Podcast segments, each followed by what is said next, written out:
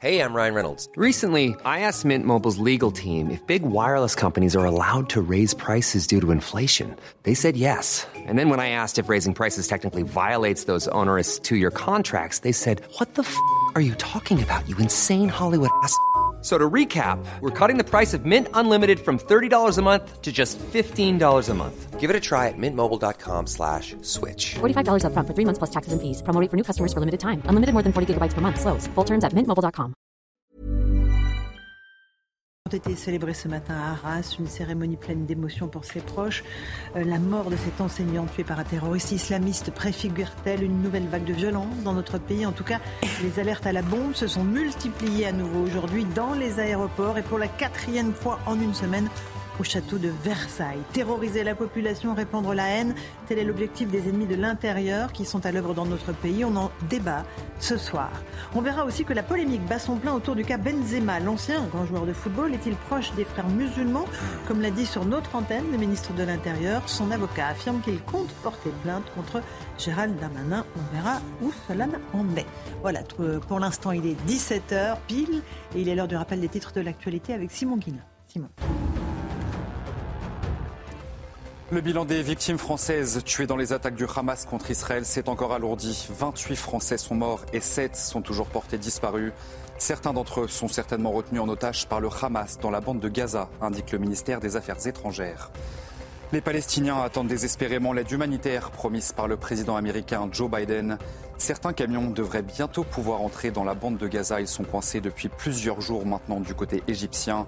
Une aide humanitaire qui se fait attendre, fruit d'un accord arraché hier par Joe Biden à l'Égypte et surtout à Israël.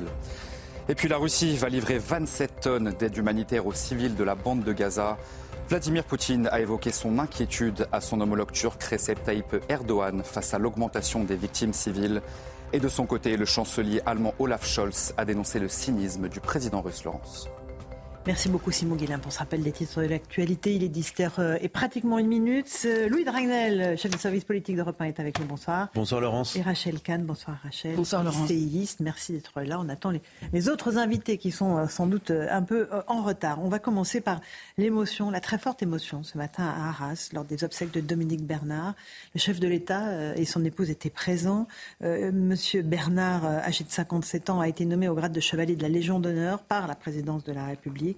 Mathieu Devez, vous étiez sur place ce matin et vous avez pu constater cette émotion. Un moment fort et chargé d'émotions ici, place des héros, où des centaines de personnes se sont rassemblées pour rendre un dernier hommage à Dominique Bernard, ce professeur de français tué vendredi dernier dans un attentat islamiste. Des visages marqués par la tristesse et des regards souvent remplis de larmes. Je vous propose d'écouter quelques témoignages. Ça n'a pas de nom. Ça n'a pas de nom d'avoir tué un professeur c'est des êtres ignobles. Et rendre hommage, bien sûr, c'est important pour moi parce que euh, pour moi, c'est intolérable. Les, les, mots, ils sont, sont même pas assez forts. Oh bah, très affecté, hein, très ébranlé. Hein, euh, il va falloir, euh, je pense, du temps pour, se, pour reconstruire tout ça. C'est de l'incompréhension. C'est on est, on est saisi, on est, la ville est sous le choc vraiment. Dominique Bernard a ensuite été inhumé dans la stricte intimité familiale dans le cimetière de Berneville, le village où il habitait. Merci beaucoup Mathieu Devez. Rachel Kahn, on est vraiment dans le temps du deuil, euh, à, la fois ici, euh, à Arras, tout comme en Israël.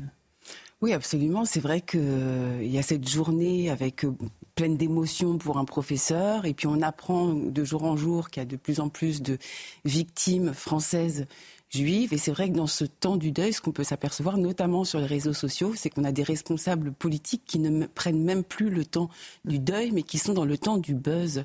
Je trouve que c'est absolument euh, effarant, en fait. C'est abominable, surtout pour l'ensemble de nos concitoyens. Et ensuite, il y a aussi ce temps où des professeurs ont peur d'aller enseigner. Et cette autocensure finalement des, professeurs, c'est comme s'il y avait un, État totalitaire dans ce pays finalement. Un, prof sur deux qui a peur d'enseigner aujourd'hui dans notre pays, quasiment. C'est incroyable. C'est-à-dire que lorsque vous défendez euh, la République, l'enseignement, la transmission, le discernement, la connaissance, vous avez peur et des perturbateurs de cette République, des influenceurs de haine, eux peuvent se, trimballer tranquillement dans la rue et euh, faire leur métier euh, comme ils l'entendent. Pour vous, l'extrême gauche a une responsabilité dans ce climat de peur qui pèse aujourd'hui? Sur le pays Totalement. Surtout qu'on l'a vu monter euh, année après année avec euh, une accélération sur les réseaux sociaux, a toujours trouvé la petite phrase pour se faire remarquer, avec, et on l'a vu depuis 2017, lorsque Jean-Luc Mélenchon a été déçu de ne pas accéder à la présidence, et avec son égocentrisme, en fait, il s'est mis à cracher sur la République. D'accord. Louis de Ragnel, on a vu l'émotion à Arras, il y avait énormément de monde, c'est une ville qui est vraiment sous le choc, et des enseignants qui vont être absolument tétanisés et encore plus tétanisés. Oui, absolument. Je voulais revenir justement sur. J'ai suivi un peu la messe à distance. Je pouvais pas me rendre à Arras, et je trouvais que c'était euh, extrêmement beau parce que euh, les témoignages, il n'y avait pas de haine ou de colère. Mm-hmm. et je trouve que c'est la puissance aussi de notre civilisation quand même. Euh, et, on voyait à quel point la, vie de cet homme, Dominique Bernard, était une vie très belle. C'est-à-dire que c'est quelqu'un qui fuyait les mondanités, qui fuyait les honneurs. Mm-hmm. Le paradoxe, c'est que sa mort. Il n'avait pas de téléphone portable. Il n'avait pas de téléphone portable, et sa mort le sa mort tragique le propulse comme euh, le héros euh, de la défense d'une civilisation contre une autre, mhm. de la civilisation contre la barbarie plutôt. Et, je trouve que même les, traits de personnalité qui étaient décrits euh, montraient un, personnage qui était très apprécié de ses élèves, qui avait beaucoup d'humour, qui était fin, qui était très cultivé et qui était sans doute quelqu'un d'assez discret, d'assez humble, mhm. et puis qui avait une manifestement assez lucide aussi. Assez lucide aussi, très, donc très lucide qui avait écrit des choses dans notre pays, ce qui était à l'œuvre. Absolument, mhm. et, et, qui manifestement aussi avait une foi euh, euh, qu'il cultivait euh, secrètement au fond de son cœur. Mhm. Et je trouve que tout ça est aussi un, beau témoignage. En, tout cas discrètement. Mais voilà, même si voilà après le, le, recueillement, mhm. la dignité de cet enterrement. Euh, maintenant, euh, je rejoins Rachel Kahn, euh, il faut vraiment passer à l'action. Les gens veulent plus des, condamnations morales, les postures, les crayons, les larmes, tout ça. Plus personne n'en veut. Maintenant, ils veulent des résultats et des vrais résultats, des vrais changements, qui ne soient pas des, demi-mesures ou simplement des postures politiques. en attendant, les profs seront tout seuls demain face aux élèves. Éric Delot, la semaine prochaine et l'année prochaine. Et ça, ça ne changera pas.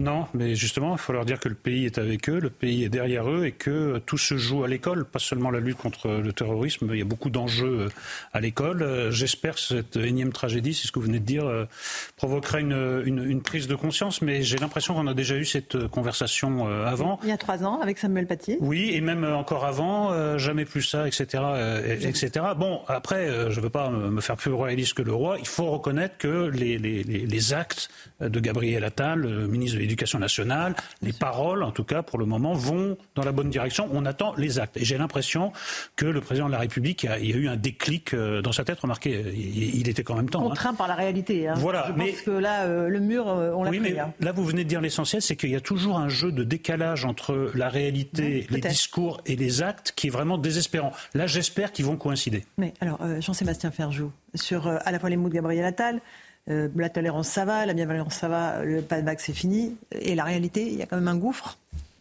Oui, mais il vaut mieux que ces discours soient là, malgré tout. Oui, mais ça n'a pas été le cas nécessairement ces dernières années, et notamment avec, euh, avec le prédécesseur de Gabriel Attal.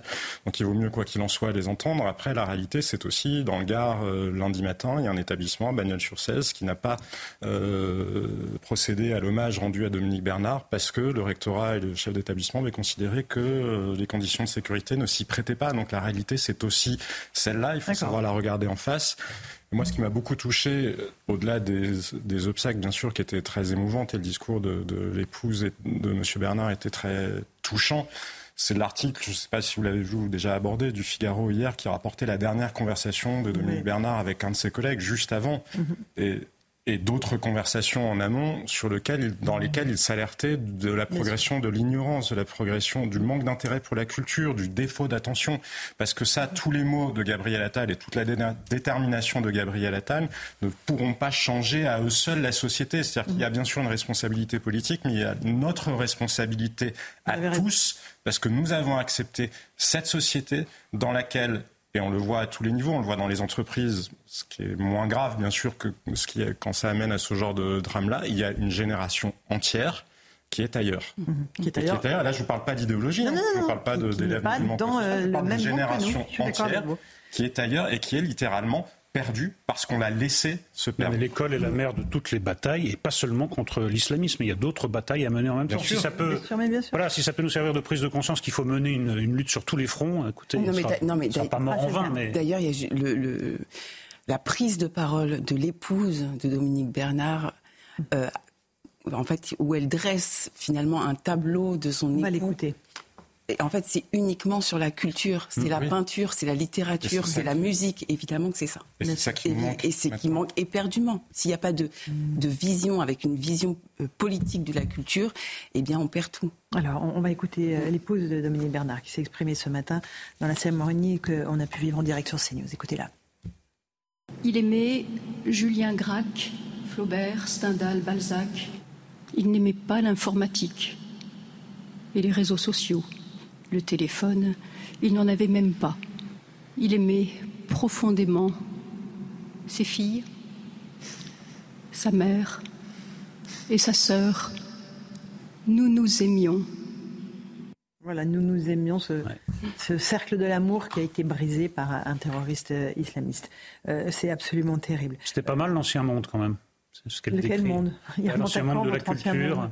Euh, les, grands noms euh, de la littérature qui maintenant sont Julien tous, Gracq, euh, je pense que oui, mais qui sont pas tous grand monde qui a le rivage des cirques. Oui, mais qui sont tous réévalués à l'aune du wokisme. Maintenant, il faut détruire tout, il faut détruire parce qu'ils sont coupables de telle ou, telle chose.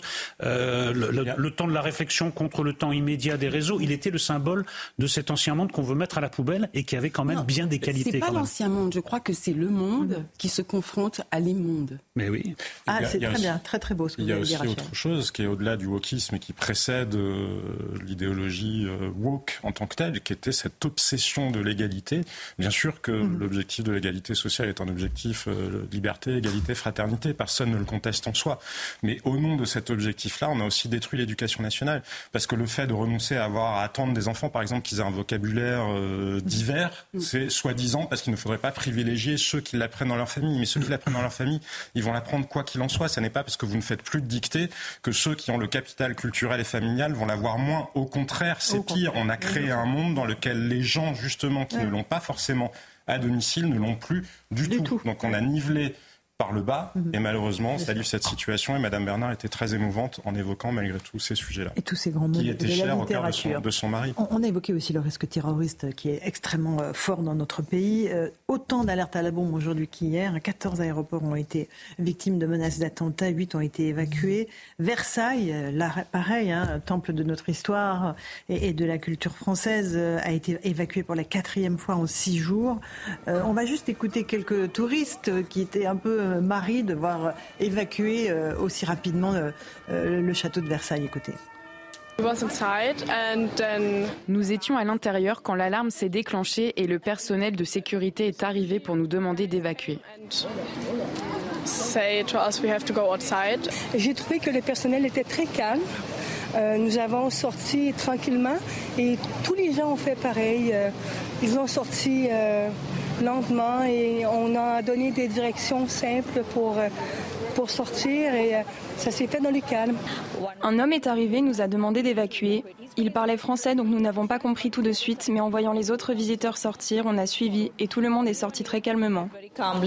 Voilà pour euh, ces alertes à la, à la bombe qui créent un climat de terreur. Le président Macron, euh, Louis de Ragnel, s'est exprimé d'ailleurs euh, au- aujourd'hui à propos de, euh, l'importation de, des, conséquences de conflit qui a eu lieu en Israël dans notre pays. C'est bien cela? Oui, c'est une phrase euh, d'ailleurs avec euh, pas mal d'inquiétude et on voit que depuis euh, maintenant quelques jours, euh, Emmanuel Macron est passé d'un discours qui est euh, l'État, la République vous protège à un discours euh, le terrorisme est partout. On peut globalement, ça paraît presque inéluctable. On peut, c'était presque un message euh, qui consistait à dire allez-y, protégez-vous vous-même. Et là, donc Emmanuel Macron a dit, euh, il a rencontré un jeune de manière impromptue manifestement, donc c'était à Paris aujourd'hui, euh, dans la rue en marge d'un déplacement, et il dit le conflit au Proche-Orient peut être un élément de division en France si on gère mal cette situation. Euh, donc c'est un message objectivement clairement clair. d'inquiétude Ouais. de la part d'Emmanuel Macron.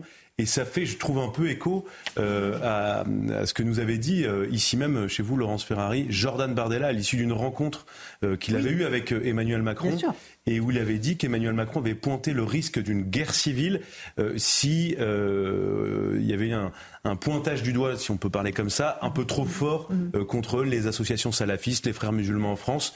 Et, et Ça je- explique pour vous, Louis, le fait que le président est très discret sur la question, qu'il a des voilà. ce qui est vrai, c'est qu'on a- il a on des a- mots très mesurés, on a il marche de sur des œufs, c'est Alors, ça? on, on a beaucoup de mal à comprendre la communication du président. On est habitué à avoir un président qui parle beaucoup, euh, qui accorde des De entretiens tout, le temps, sur tout et un peu n'importe quoi parfois. Mm-hmm. Et là, il y a une grande mesure. Euh, globalement, les Français juifs sont assez déçus euh, de ce que dit Emmanuel Macron. Ils aimeraient voir un engagement plus fort. Ils aimeraient le voir aller en Israël. Ah, ils aimeraient le voir aller, exactement. De l'autre côté, euh, les, ceux qui soutiennent la cause palestinienne trouvent que Emmanuel Macron est vendu aux Juifs. Euh, hier, euh, il y a eu des, des, milliers de manifestants devant plusieurs emprises diplomatiques françaises. Je pense devant l'ambassade de France en Tunisie. Puis il y a d'autres villes du, du, du, monde arabe dans lesquelles il y a eu des manifestations anti-France. Aujourd'hui, je pense que Emmanuel Macron va devoir quand même expliquer ce qu'il fait, pourquoi ce silence. Qu'est-ce qu'il fait, Louis Dragnet Vous savez ce qu'il fait le président? Son entourage nous explique que euh, il, il c'est un des présidents qui connaît le mieux, euh, de, un des pays, un des présidents européens qui connaît le mieux les pays arabes, qu'il discute avec tous les chefs d'État et qui ne veut pas que euh, ça ces prises de parole possibles hum. puissent être interprétées dans un sens comme dans un autre, comme étant un parti bah pris, et, ce qui altérerait euh, sa capacité à mener euh, des négociations pour, obtenir les otages. la libération d'otages. De certains euh, voilà. Donc l'Élysée nous dit que c'est la priorité absolue. Non, mais moi j'espère que c'est ça. Voilà. Mais je, garde quand même en, mémoire, et je termine après, que, dans l'entourage d'Emmanuel Macron, on explique quand même que Emmanuel Macron veille énormément à ce qu'il n'y ait pas de, de, réveil des musulmans de France de, guerre civile. Que, non, non, mais vous avez raison. donc on, va essayer de retrouver le petit extrait de Jordan Bardella dans notre émission. Quand on parle d'importation du conflit, on a l'impression que c'est un phénomène météorologique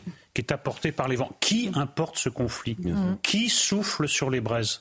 La France insoumise, à longueur de journée, fait des déclarations toutes plus scandaleuses les unes que les autres. Si on est contre l'importation, il faut en tirer les conséquences. Il faut punir ces gens. Et ensuite, euh, il faut pas, euh, il faut pas essayer de, enfin, il faut éviter de se mettre à dos les musulmans. Mais les musulmans, c'est pas des boîtes de petits points. Un musulman, il n'y a pas un, musulman. Il y a des tas de musulmans qui sont complètement, mais à des lieux de cette idéologie. Et c'est eux aussi qu'il faut protéger, puisqu'ils sont autant la, la, cible que, que, que les autres Français. Alors évidemment, je suis comme vous, Laurent. J'espère que c'est la question des otages qui, explique euh, la prudence présidentielle, bah, qui explique ce petit flottement qu'on sent. Après tout, ce serait une raison quand même, euh, oui, très forte, hmm. louable en effet. Hmm. Mais enfin, ça ne peut être qu'un temps, puisqu'il faut quand même nommer les coupables de cette importation et, dire que euh, il faut taper sur les islamistes et non pas sur les musulmans, évidemment. Un, tout petit mot sur une éventualité de déplacement en Israël. Il l'a évoqué, Emmanuel Macron, Louis Dragnel? Alors, il, en parle à son entourage. Là, il l'a pas évoqué concrètement, mais nous, ce qu'on sait, c'est qu'il n'est absolument pas pressé de se rendre en mm. Israël euh, parce que en fait s'il va en Israël il faut qu'il revienne avec euh, quelque chose. Il faut que ça ait une utilité. S'il va en Israël euh, pour donner l'impression qu'il veut juste montrer sa bobine à, Tel Aviv avec les grands de ce monde je pense que même pour lui ça n'a pas beaucoup d'intérêt. Mais après quand on quand on regarde quand même la réalité aujourd'hui qui mène en tout cas officiellement des négociations il y a euh, Joe Biden, le président américain, mhm. qui était hier euh, à Tel Aviv. Et puis, vous avez quand même deux euh, pouvoirs autoritaires que sont Vladimir Poutine et, le président turc, M. Erdogan. Et c'est vrai que la voix de l'Europe paraît... Et les Chinois. Et les Chinois, pardon. et les, Chinois. Donc la voix de l'Europe, elle a complètement disparu du spectre. Et, c'est vrai, quand on regarde notre mm. histoire, Jacques Chirac, qui avait bien des défauts, était quand même très influent. il y avait une politique arabe de la France à l'époque. Et c'est vrai qu'aujourd'hui, on se rend compte que c'est plus le cas. Mm. Jean-Sébastien Ferre, je voulais rajouter quelque chose là-dessus, sur l'attitude les Israéliens, eux, ne sont pas très pressés non plus de recevoir un défilé de gens qui n'auraient pas grand grand chose de plus à leur apporter ou, ou à leur dire. qu'ils sont assez sensibles aux marques quand même de soutien et de, soutien, oui, de solidarité. de hein. soutien, oui, mais les mots ont été présents quand même. Emmanuel Macron l'a dit, je crois, euh, extrêmement clairement. Après, d'autres en France, non. Et malheureusement, ça continue. J'ai été choqué encore en entendant Madame Panot ce matin revenir une énième fois sur euh, l'hôpital. Maintenant, il y a une, autre réalité à laquelle il faut faire face. C'est peut-être que la France, effectivement, Louis Dragnel, il faisait référence à l'instant, un petit rôle à jouer. C'est beaucoup ont identifié dans, la, dans le monde arabo-musulman un des piliers d'une culture qui est le sentiment d'humiliation. Depuis les croisades, Amin Malouf a écrit un très beau livre là-dessus, mais d'autres aussi, hein, de chercheurs plus contemporains, Myriam Benrad, Dominique Moisy, etc. Et ce sentiment d'humiliation qui est aussi bien historique finalement que projeté aujourd'hui, euh, ancré dans des considérations économiques, sociales ou qui a à voir avec la décolonisation, il est très présent. Et donc il faut arriver à trouver la bonne manière de s'adresser justement aux gens dont nous voulons qu'ils fassent nation avec nous et qu'ils, sans que chacun parte de son côté, parce que la paranoïa, elle est présente. Et de ce point de vue-là, je trouve que, mais je ne sais pas si on va en parler ensuite, les propos de M. Darmanin étaient particulièrement maladroits. Sur sur euh, M. Benzema. Alors, on, on en parlera mais tout à l'heure. Parce que justement, ça accentue plutôt les fractures déjà présentes, plutôt que ça ne prend en compte les sensibilités. Et pour autant, ça ne veut pas dire ne pas être clair vis-à-vis de la France insoumise ou vis-à-vis de ceux qui tiennent des discours on va y revenir dans un inacceptables. Instant. Euh, un instant, on apprend qu'un lycée à Grenoble vient d'être évacué, le lycée Vaucanson, après une alerte à la bombe. Euh, on n'en sort pas, évidemment, Rachel Kahn, sur l'attitude du président Macron, sur le fait que voilà. Et puis sur le terrorisme, je crois que alors c'est complexe, à la fois simple et à la fois complexe. Je partage euh, absolument ce que vous venez de dire, Monsieur Nolo, sur la France insoumise et l'extrême gauche qui est particulièrement irresponsable pour protéger l'ensemble des Français. Normalement, on a des élus de la République qui devraient protéger l'ensemble des Français et c'est pas le cas, c'est-à-dire qu'ils ne, nous protègent pas.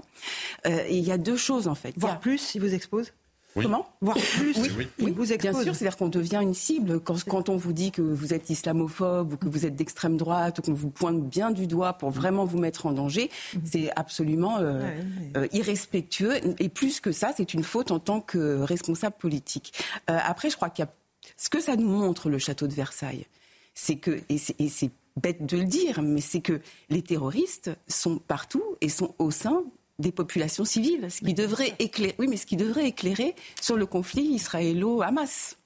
Les terroristes sont parmi la population. C'est pour ça que nous aurons besoin, je suis entièrement d'accord avec vous, enfin les terroristes ou pour partie, il y a ceux qui jouent à faire peur, parce qu'il y a aussi un niveau de bêtise et ça rejoint oui, les considérations. Quand on voit le profil des interpellés, parfois, euh, mais voilà, c'est un peu son jeu. pas qu'une volonté, mais c'est justement cette espèce non, de mélange. On a déréalisé la population. Exactement. Le processus, c'est terroriser. Voilà. Exactement. Oui, mais terroriser ou alors ne plus arriver à faire la différence. Il y a très ouais. peu d'alertes à la bombe en Israël, hein, parce que les gens ils vivent dans le réel, parce qu'ils n'ont pas d'autre choix que de vivre dans le réel. Mais pour aller dans le sens de ce que vous disiez, nous avons aussi besoin. Moi, je me souviens après le Bataclan, qu'il y avait une ligne verte qui avait été mise en place. Effectivement, souvent les mères de famille, les sœurs appelaient quand elles voyaient quelqu'un de leur famille en train de se radicaliser. Parce que c'est ça aussi. Ça existe. Et mais jamais l'État ne pourra mais là, il y a pas devenir un État politique. Mais là, il y a jamais l'État ne pourra surveiller beaucoup pardon, tous les gens. Il y a besoin aussi que les familles que les familles, que chacun dans la société oui, joue son regarde rôle, ce qui se passe et joue son rôle parce que des gens qui se radicalisent, mm. des gens où vraiment il n'y aurait aucun indice, je crois que ça n'existe pas. Mm. Vous avez toujours ah. au moins quelques proches qu'il le voit. Pourtant, ce qu'avait dit Emmanuel Macron hier, qu'on ne peut pas vivre dans une société. Euh, on, on, vit dans une société où, la tolérance, euh, où la, le risque zéro n'existe pas. Mais je suis d'accord. Donc il faut être vigilant. Le risque il faut être vigilant. Laurence, on a, chacun doit être On a vécu à des moments où le risque terroriste n'existait pas. de l'impuissance. Non, mais ça a pu exister. Ben, non, mais je sais pas. Moi, j'ai grandi. Euh, il n'y avait pas de, de, de, risque terroriste. Non, mais... Oui, il y a eu des attentats en 95. D'accord. Entre 95. Vous étiez peut-être trop jeune. Entre 95 et Mera. J'étais déjà journaliste, malheureusement. Non, mais entre 95 et Mohamed Mera globalement, et le 11 septembre peut-être, pardon, c'était ouais. arrêté non, à ce moment-là. Oui, ça ne s'est jamais arrêté en mais, réalité. Oui, mais on n'avait mais pas non, le terrorisme comme ça avec des alertes tout le temps. Enfin, on a eu l'attentat de la rue de Rennes, la rue des Rosées, Louis. Enfin, vous êtes jeune, mais, mais franchement, on a un lourd passif oui, en matière de terrorisme dans ce pays. Mais moi, j'ai l'impression que là, c'est vraiment dans le quotidien de tous les Français tout le temps. Non, et j'ai pas l'impression que c'était le cas. Ce qui est apparu, c'est le terrorisme à basse tension. C'est-à-dire pas quelque chose de très organisé, quelqu'un qui prend un couteau et qui s'en prend, qui s'en prend à un prof. C'était des, plus des groupes organisés qui étaient derrière les attentats. Là, là maintenant on se dit que vraiment aucun lieu n'est à l'abri. Aucun lieu, aucune personne n'est à l'abri. Domestique en quelque sorte. C'est oui, ça. venu de la société française, alors qu'effectivement, auparavant, c'était plutôt des menaces venues de l'extérieur, même si ça s'appuyait oui, oui. sur des gens qui pouvaient être établis en France. Bah oui, qui étaient en France. Euh, non, mais bien sûr. En 1995, vous y faisiez référence, c'était des gens qui étaient en France. Mais c'était perçu quand même comme un terrorisme venus voir importer oui oui oui je comprends ce que vous voulez dire. depuis aujourd'hui la menace est endogène là ce sont des français mmh, qui euh, sortent de chez eux oui. qui se radicalisent sur les réseaux sociaux français les réseaux sociaux. ou étrangers radicalisés. Si on veut se rassurer il y a les deux pour les derniers cas il y a une toute petite bonne nouvelle quand même dans l'histoire c'est que c'est assez c'est un préfet qui m'expliquait ça il me dit c'est quand même très rare euh, est-ce que il me dit est-ce que tu dans le, la période récente tu as vu une alerte à la bombe euh, où il y a vraiment une bombe qui a éclaté? Euh, c'est ah, mais ne donnez pas de mauvaises idées mais non mais non. J'entends. Je donne pas des idées il suffit d'une fois oui mais globalement c'est c'est-à-dire en multipliant, en, Mm. en, faisant en sorte d'ailleurs, parce que sur les réseaux sociaux, encore une fois, il est possible de faire passer des espèces de mots d'ordre à bas bruit, en multipliant les alertes, on Mm. finira par baisser la garde, parce qu'on n'a pas évacué tous les établissements scolaires, et que ce jour-là, il y aura une bombe. Et on mobilise des forces de l'ordre qui ne peuvent pas intervenir. Il y a... Oui, un dernier mot, Rachel C'est juste sur le mot terreur. C'est la terreur, c'est le fantasme de Jean-Luc Mélenchon. Bien sûr, Robespierre. De... Voilà. Et donc on y est. Vous avez raison. Une petite pause. C'est son objectif. Ouais. Son Vous croyez que c'est son objectif à Jean-Luc Mélenchon? La terreur? Pas le terrorisme. Ah, hein, non, non, la terreur. Je parle de la terreur. La, la terreur euh, fait référence à la Révolution française. Bah, je pense que Jean-Luc Mélenchon, oui, a compris qu'il n'arriverait pas au pouvoir par les oui. urnes en France et donc il le fait par sa stratégie de la conflictualité. Oui, c'est pas forcément la terreur, mais c'est en dehors de la voie démocratique. Oui, exactement. Oui, la, la stratégie c'est souvent violent en dehors de la voie démocratique. Quand on ne passe plus par la voie démocratique, je pense qu'il est assez rare qu'il n'y ait pas de la violence ah parce que mécaniquement, il n'y a pas d'autres moyens. D'où le fait d'ailleurs, vous savez, quand on répète, enfin quand la France insoumise répète en permanence la police tue, mm. c'est aussi en c'est dans une vision politique, c'est pas que du clientélisme, c'est aussi délégitimer une institution de la République pour que le jour où il y a le chaos et que les policiers soient amenés à défendre les institutions, bah, un certain nombre de citoyens soient habitués au fait que ce serait une institution pas légitime. Allez, on va faire une petite pause. La petite musique là, du générique est déjà partie euh, pour nous rappeler à l'ordre. Euh, on se retrouve dans un instant dans Punchline sur CNews. 17h30, on se retrouve en direct dans Punchline sur CNews. Tout de suite, le rappel des titres de l'actualité avec Simon Guillain. Les alertes à la bombe se poursuivent en France. Le château de Versailles a été évacué pour la quatrième fois en moins d'une semaine. 14 aéroports ont reçu des menaces d'attentats aujourd'hui. 8 d'entre eux ont été évacués. Six lycées de Toulouse et sa région ont également été évacués après de fausses alertes. Jean-Luc Mélenchon soutient Karim Benzema. Le leader de la France insoumise a pris le parti de la star de football.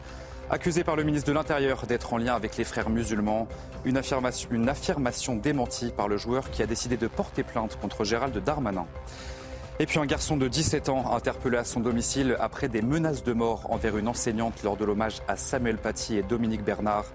Les faits se sont donc produits lundi dans un lycée de Colmar. Le lycéen a menacé, je cite, de planter une professeure de français, a indiqué le parquet de, le parquet de Colmar. Le lycéen a été déféré devant le parquet et convoqué devant le juge des enfants. Merci beaucoup Simon Guillain pour ce rappel des titres de l'actualité. On a été rejoint par Franck Tarek-Pirou. Bonsoir Franck, publicitaire. On, parlera dans un instant du cas Benzema parce que je crois que vous êtes euh, associé euh, à la plainte de son avocat euh, avec Nadine Morano, normalement. Mais bon, vous nous direz si vous avez reçu les, les, papiers. Euh, avant, on, a évoqué là, cette montée de la violence, de la terreur, de l'antisémitisme en France, il faut, dire les mots. Euh, il y a notamment à Cannes eu une découverte de tags injurieux et antisémites, antisémites dans le lycée Bristol. On, va regarder le sujet de Maxime Lavandier, puis je vous passe la parole juste ensuite. Des croix gammées sur les plafonds, des menaces envers les professeurs et la CPE. Des tags antisémites et injurieux ont été découverts ce matin au lycée Bristol à Cannes. Cet élève raconte. On n'était pas sûr euh, s'il y avait quelqu'un à l'intérieur parce que des toilettes ont été, ont été vandalisées, il y avait des croix gammées, etc. Et voilà, on nous a interdit de rentrer euh, pendant la première heure afin de sécuriser euh, un peu l'établissement. Le temps de repeindre les murs dégradés, les premières heures de cours ont été annulées. Les élèves se sont rassemblés dans la cour de l'école. Il y avait tous les profs sur les escaliers et puis le principal a fait un discours où où il disait qu'il fallait qu'on soit tous soudés, que les conneries du lycée, il faudrait arrêter. Certains élèves sont rentrés chez eux et des enseignants ont exercé leur droit de retrait. Les professeurs, ils étaient un peu, euh, un peu stressés, un peu. L'ambiance était bizarre ce matin. Le maire de la ville, David Lisnard, exige des sanctions fortes. Je demande des mesures immédiates fortes dont l'exclusion du ou des auteurs concernés et une procédure pénale engageant leurs parents. Après une fouille de leur sac de cours, les élèves ont pu retourner en classe. Voilà pour ce triste constat. Euh, Emmanuel Macron disait Franck Tapero il y a quelques instants à des journalistes de l'AFP le conflit au Proche-Orient peut être un élément de division en France si on gère mal la situation. Ça fait longtemps que ça. Vous savez, ça fait plus de 20-25 ans. Il a été importé. Ça fait plus de 20-25 ans qu'il est importé par une grande partie de la gauche euh, extrême, dite euh, ce que j'appelle la France indigne, qui n'hésite pas à instrumentaliser, bien entendu, euh, et braconner à l'aune de, en, gros, Israël martyrise les Palestiniens, comme vous ici, vous êtes martyrisés par les Juifs. Et les Juifs, parce que ça, c'est la preuve absolue de quoi? Que l'antisionisme et l'antisémitisme c'est la même chose. Donc ceux qui ont douté encore et ceux qui disaient ah non, je ne suis pas antisémite, mhm. je ne suis qu'antisioniste. Voilà à quoi mène euh, l'importation antisioniste du conflit. Donc évidemment l'un est la fausse barbe de l'autre. On parle bien d'antisémitisme. Mhm. Quel rapport entre les juifs vivant en France, ou les Français plutôt de confession juive, mhm. et ce qui se passe en, Israël en ce moment. Mais vous voyez bien que la moindre petite étincelle peut réveiller cela. Voilà pourquoi je faisais un appel pour que on dise à la fois on doit être tous unis contre le terrorisme, quelle que soit votre opinion, vous soyez pro-israélien, pro-palestinien, on est tous unis contre le terrorisme. Sinon, on donne des permis de tuer, des permis de taguer, des permis d'insulter. Et cela, on est tous responsables. Donc il faut qu'on se regarde encore une fois dans les yeux et, et qu'on agisse de façon rapide. Éric Nolot De toute façon, euh, la France insoumise a annoncé la couleur. Hein. Jean-Luc Mélenchon a dit il nous a manqué 600 000 voix. Pour aller chercher les 600 000 voix, tous les moyens sont bons. Et il n'y aura pas de limite dans l'indignité. Il faudra encore aller plus loin. Alors après, c'est l'occasion fait le larron. Là, il y a une affaire Benzema, donc il saute sur l'affaire Benzema. Mais il y aura des, il y aura des déclarations de plus, de plus en plus scandaleuses. Mhm. Euh, Mathilde Panot ce matin, ça, ça va quand même très très loin parce que Qu'est-ce qu'elle a dit cette, Ah non, mais plus ça euh, devient de la plus ça devient douteux quand même que ça soit une frappe euh, israélienne, plus elle s'accroche. Même, elle, elle pourrait dire, écoutez, je ne sais pas, j'attends les résultats définitifs de l'enquête. Elle dit non, les armées ont l'habitude de mentir. C'est-à-dire que, quelles que soient les conclusions, elle prépare le coup suivant qui sera de dire, écoutez, on nous a expliqué qu'en fait c'était une requête du djihad islamique, ne les croyez pas, c'est un mensonge. Les armées mentent, les, les enquêtes mentent, nous, nous savons, et le tour est joué, il ne manque plus que 500 000 voix. Le complot sioniste. Oui, évidemment. Oui, mais Euh, justement, il faut, faut- faut éviter de faire trop cet aller-retour entre Israël et ici. Euh, les tags antisémites qui, qui concernent nos concitoyens une nouvelle fois, donc c'est-à-dire nous, peuple français, euh, c'est c'est du- d'une violence rare, mais effectivement, ce n'est pas nouveau. Aujourd'hui, l'antisémitisme est larvé. Euh, c'est presque un phénomène de mode. Moi, je comprends au moment où j'ai sor- où j'ai sorti Racé que finalement, au fond, euh, c'était ça qui se, qui se dressait lorsque justement j'analysais les mots euh, entre guillemets du wokisme, euh, de ce, de ce racialisme-là, et qu'aujourd'hui, l'antisémitisme est à l'ère de l'antiracisme.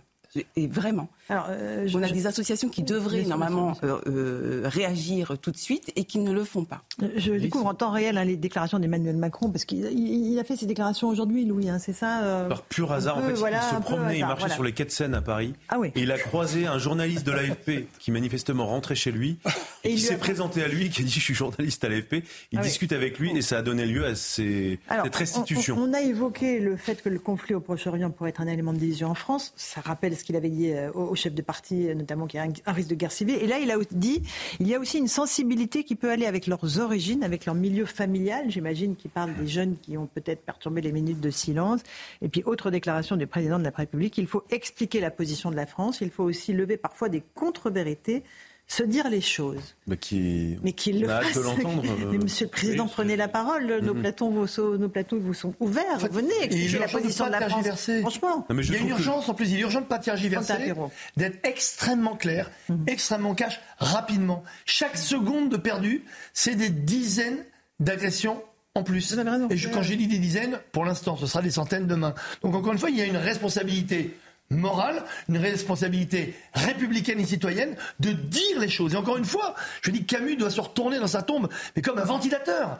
Regardez ce qu'on a. Un exemple. Les manifestations pro-palestiniennes. Ah ouais, il y en a encore aujourd'hui. Alors, À mais c'est 18 faux. Il n'y en a pas. interdites. hein. Mais, je vous dis pire, il n'y en a pas eu une, ni ici ni ailleurs. Pourquoi? Quand on fait une manifestation pro-palestinien, non, pro-palestinien, donc pour le peuple palestinien, on doit s'opposer d'abord, en premier lieu, au Hamas et au terrorisme qui martyrise, immobilise, kidnappe le peuple palestinien depuis maintenant 2005. Mm. J'entends personne dire autre chose que mort aux juifs, mort Israël, Macron complice. Mais c'est pas comme ça qu'on défend le peuple palestinien. C'est en le détachant du Hamas, en le détachant de l'image des terroristes. Donc vous voyez bien que ce sont des manifestations pro-Hamas. Les mots ont du sens, il faut le dire. Franck Tapiro a raison, c'est-à-dire que euh, Emmanuel Macron déplore euh, cette situation-là, mais en fait, euh, cette situation prospère précisément parce qu'Emmanuel Macron ne dit pas les choses clairement. Et en fait, dans une situation pareille, ce qu'il faut, c'est affirmer qui nous sommes. Euh, face à un ennemi, il faut que les camps soient bien identifiés. On n'a pas le choix. Le en même temps ne, ne, ne, ne peut pas Mais s'appliquer à la là. situation. Mais il, il essaye de le faire. Non, en fait, c'est puisque le, c'est Non, mais c'est fortuit. lunaire, il faut aller faire les bouquinistes pour co- Voilà. comprendre la, la Et je pense qu'il faut, so- il clarifier le discours. Je pense qu'il faut Emmanuel Macron a un, une ro- un rôle, une mission et un devoir d'expliquer très clairement des un ce qu'il fait, les démarches qu'il entreprend. Il n'est pas obligé de rentrer mais dans le détail. sauf que c'est très et, rappeler quand Vous même avez raison. au, On lui a côté dit- de qui nous sommes. Monsieur le Mais Président, venez vous exprimer. Quand on regarde mais Laurence, maintenant, mais il faut le faire. Mais, je peux en mais bien sûr que la parole voilà, du président de la République est extrêmement importante, mais juste. J'ai fait mon appel à Emmanuel Macron. Alors maintenant, vous avez la parole. Allez-y, Sébastien Ferjou, parce qu'ici. Oui, mais je sais pas si vous entendez. Il y a des règles. Mais la situation. Et les choses sont claires. Est... Non, mais c'est, on a créé, on l'a construite cette situation. Regardez ce qu'il y a dans les manuels scolaires, la manière dont le conflit israélo-palestinien est rapporté dans les manuels scolaires français. Regardez ce qu'il y a dans les programmes universitaires. Regardez la manière dont nous parlons de la colonisation. Nous avons construit notre propre malheur. Et ça, il ne suffira pas malheureusement d'une déclaration du président de la République qui, je trouve, n'a pas été ambiguë pour le coup en la matière, contrairement à beaucoup d'autres gens. Et moi, je ne comprends pas tous les alliés de la France insoumise parce que qu'il y ait des dingues radicaux, ça a toujours Alors- existé. Le problème, c'est quand ils ont des alliés qui feignent de ne pas entendre ce qui est dit. Donc, euh, on va passer à- au sujet de Karim Benzema, si vous voulez bien, sans transition, hein, parce que sinon on va risquer un procès. Bah, c'est la même comme de on, on va juste écouter ce qu'a dit Gérald Darmanin, c'était cette semaine euh, sur notre antenne, hein, parce qu'il était l'invité de Pascal Pro, et puis l'avocat de Karim Benzema qui dit qu'il va porter plainte, notamment contre vous et aussi Nadine Morano. Écoutez les deux hommes. Depuis euh, quelques semaines, je m'intéresse particulièrement, M. Benzema est en lien, on le sait tous, notoire avec les frères musulmans.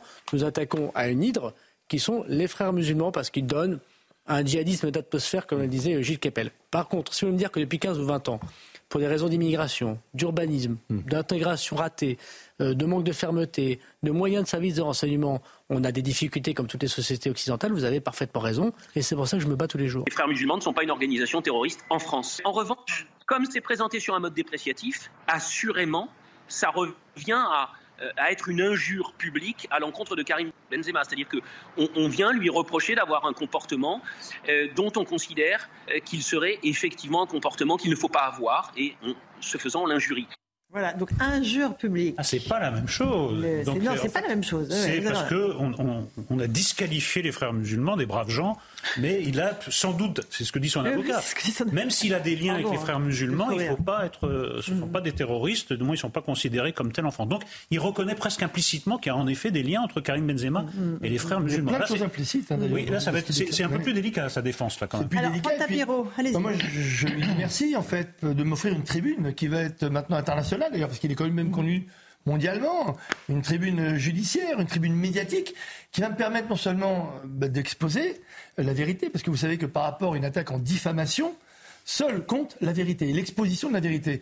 Donc moi, j'attends avec impatience de pouvoir. Et je suis pas le seul. Il y en a Nadine Morado, il y en a sûrement d'autres. Le ministre de l'Intérieur qui fait un boulot d'ailleurs extraordinaire.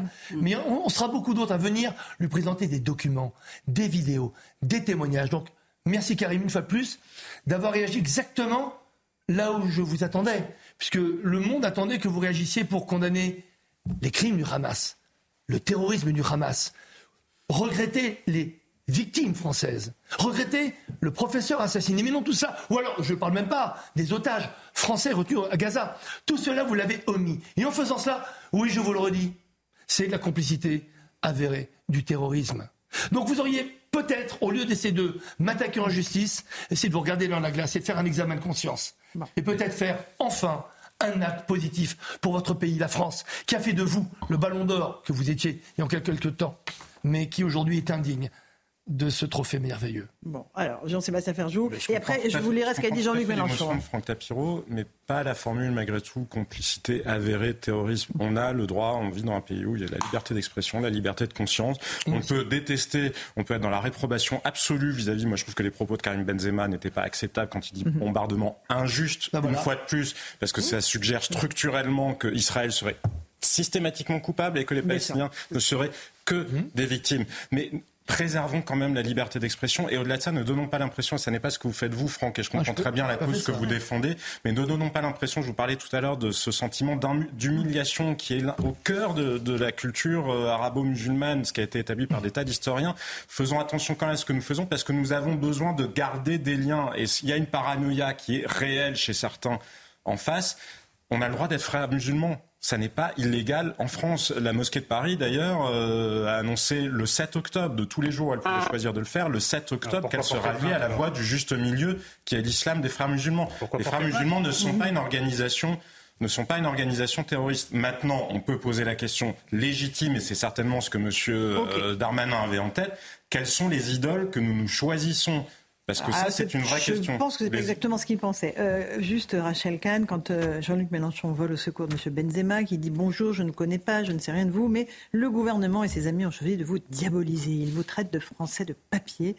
Euh, vous comprenez, en fait, cette espèce de. C'est toujours le même mécanisme à la France insoumise et chez Jean-Luc Mélenchon la victimocratie, c'est-à-dire que ça fait du bien à Jean-Luc Mélenchon de prendre un peu de lumière de Karim Benzema c'est toujours ça de prix.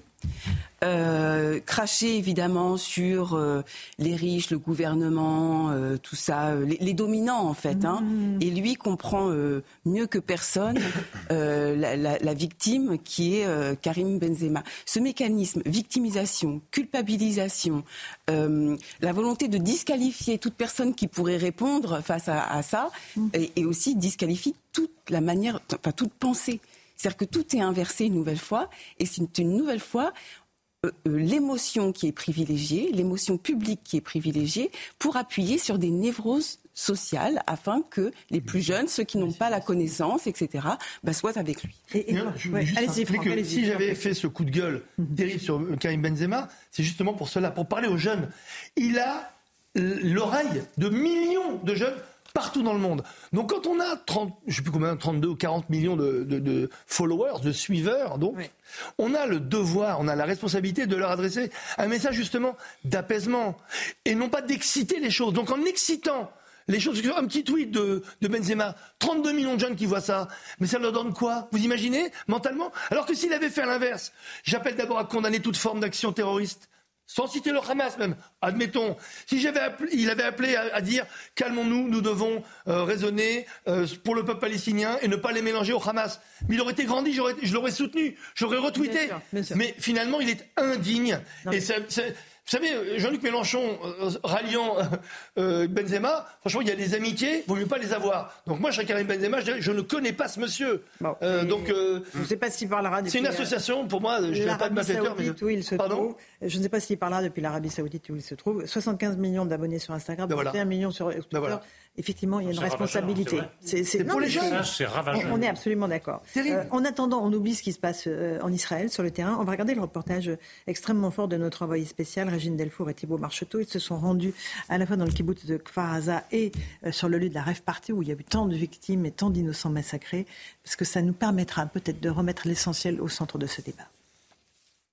Ici, nous sommes dans une maison euh, dans les kibbutz de Faraza et on peut euh, le constater euh, sur ces images qu'il y a eu énormément de, combats et que la violence a été extrême. Nous accompagnons une équipe qui est à la recherche d'indices puisqu'il y a encore des personnes qui n'ont pas été identifiées, des personnes qui ne sont pas forcément été prises en otage ni qui sont décédées et le travail de, de ces personnes, de ces secouristes et puis de, de ces différentes personnes est de trouver le moindre indice pour pouvoir retrouver retrouver euh, les personnes qui manquent à l'appel. L'odeur vient parce qu'il y a ici deux chiens morts. Il y a deux cadavres de chiens qui ont été euh, aussi fusillés. Et donc c'est de là d'où vient l'odeur qu'on ne peut pas transmettre euh, à travers la caméra. Mais c'est sûr qu'il y a eu aussi un gros combat. on vient de trouver un déclencheur de, de grenades. donc voilà, c'est la chambre forte. Les gens étaient enfermés dans cet abri. Mais malheureusement, les, les terroristes ont quand même réussi à ouvrir cette porte et, et rentrer faire un carnage dans cette, dans cette chambre forte.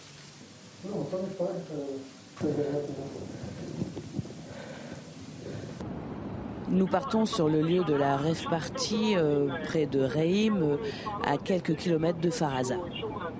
Nous sommes sur les lieux de la rêve party qui a eu lieu le 7 octobre. Je vous rappelle que 260 corps ont été trouvés et euh, ces images parlent d'elles-mêmes. Vous voyez euh, plus de dix jours après euh, ce qu'il reste. Il y a ce, ce, bus totalement brûlé, mais aussi des tentes, énormément de bouteilles d'eau, de la nourriture, des tapis. C'était là où plusieurs jeunes s'étaient donné rendez-vous pour faire la fête pendant un week-end.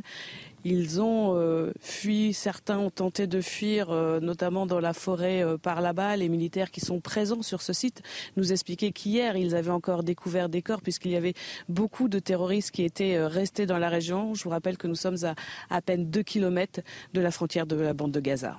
Merci beaucoup, Régine Delfour et Thibault Marcheteau. C'est essentiel de, ne pas oublier ce qui s'est passé et ce qui continue de se passer en ce moment en Israël, Franck Tapiro. Oui, parce que d'abord, ce qui se passe est terrible. On découvre des corps, mais excusez-moi d'entrer dans les détails macabres, mais il y a à peu près 250 autres corps, qu'on a, personnes qu'on n'arrive pas à identifier. Et désolé de ce détail, parce qu'on est en train d'essayer de les associer, on va dire, de, la tête appartient à tel buste, appartient à telle jambe, appartient à tel bras.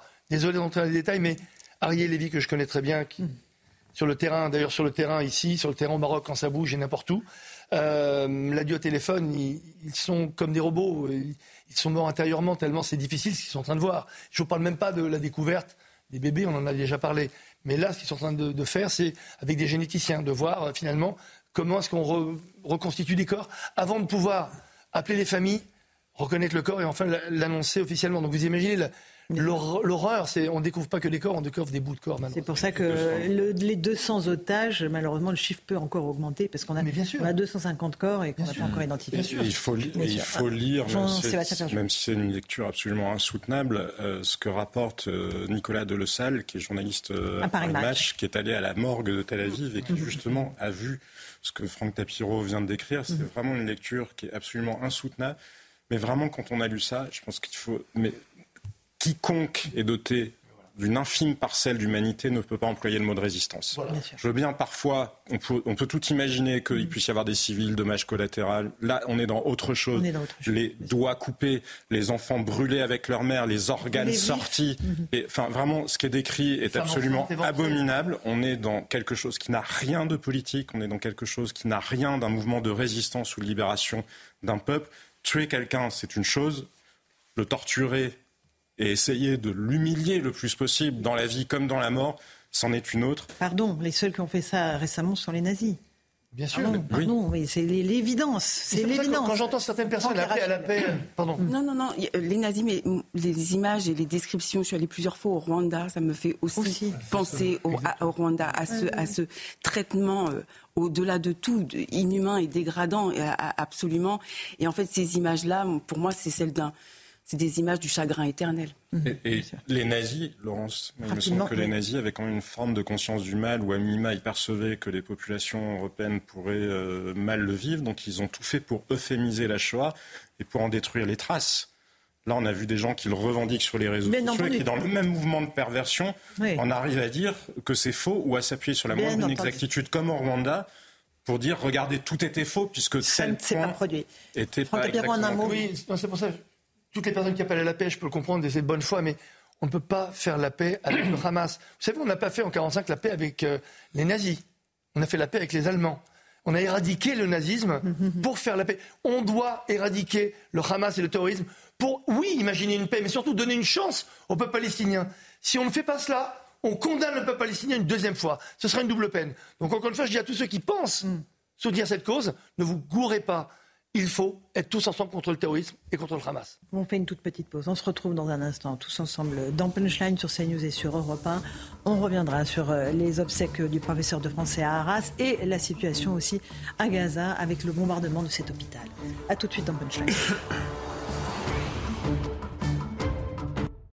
Bonsoir à tous et bonsoir à toutes. Bienvenue dans Punchline ce soir sur CNews et sur Europe 1. La vérité n'a malheureusement plus aucune importance. Les faits dans le monde entier sont aujourd'hui systématiquement manipulés, foulés aux pieds au nom des idéologies les plus radicales. Qui a bombardé un hôpital à Gaza alors que les services de renseignement se contredisent, que les pays se rejettent mutuellement la faute?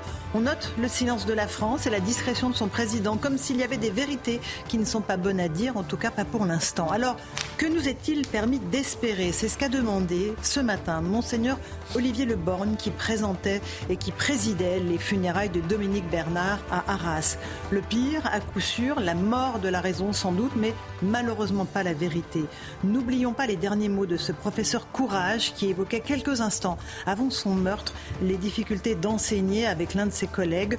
Nous courons à la catastrophe, disait-il, dans un élan prémonitoire. Elle a, me semble-t-il, déjà commencé. On va en débattre ce soir dans Punchline. Thank you.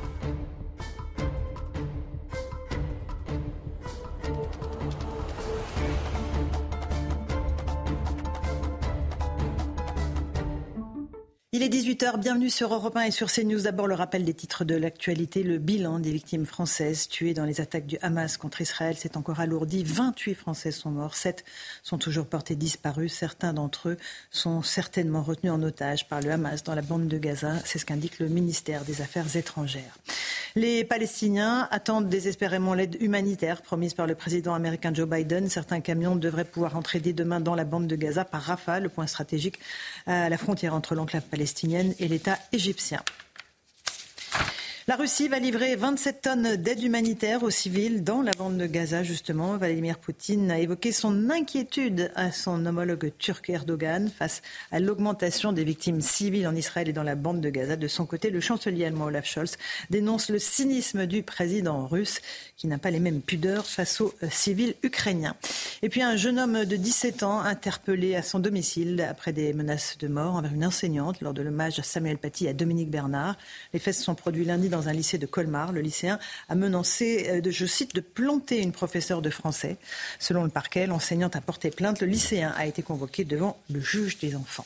Il est 18h, une minute et une vingtaine de secondes. On se retrouve dans Punchline ce soir avec Louis Doragnel, chef du service de politique d'Europe 1. Bonsoir Louis. Bonsoir Laurence. On accueille Meyer Habib. Bonsoir Meyer Habib. Député Les Républicains des Français établis hors de France. Vous rentrez d'Israël. Vous allez nous raconter ce que vous avez vu, qui vous avez rencontré. Franck Tapiro est avec nous, euh, publicitaire. Merci. Rachel Kahn, essayiste. Bonsoir à vous, Eric Nolot, journaliste et écrivain. Bonsoir, J'aimerais qu'on commence cette émission parce que c'est important par les obsèques de Dominique Bernard qui ont eu lieu ce matin dans la cathédrale d'Arras, en présence du chef de l'État, bien sûr, et de son épouse. On va écouter les mots de son épouse, euh, Madame Bernard, qui a voulu rendre hommage à l'homme de lettres, à l'amoureux de la littérature française, qui était son époux.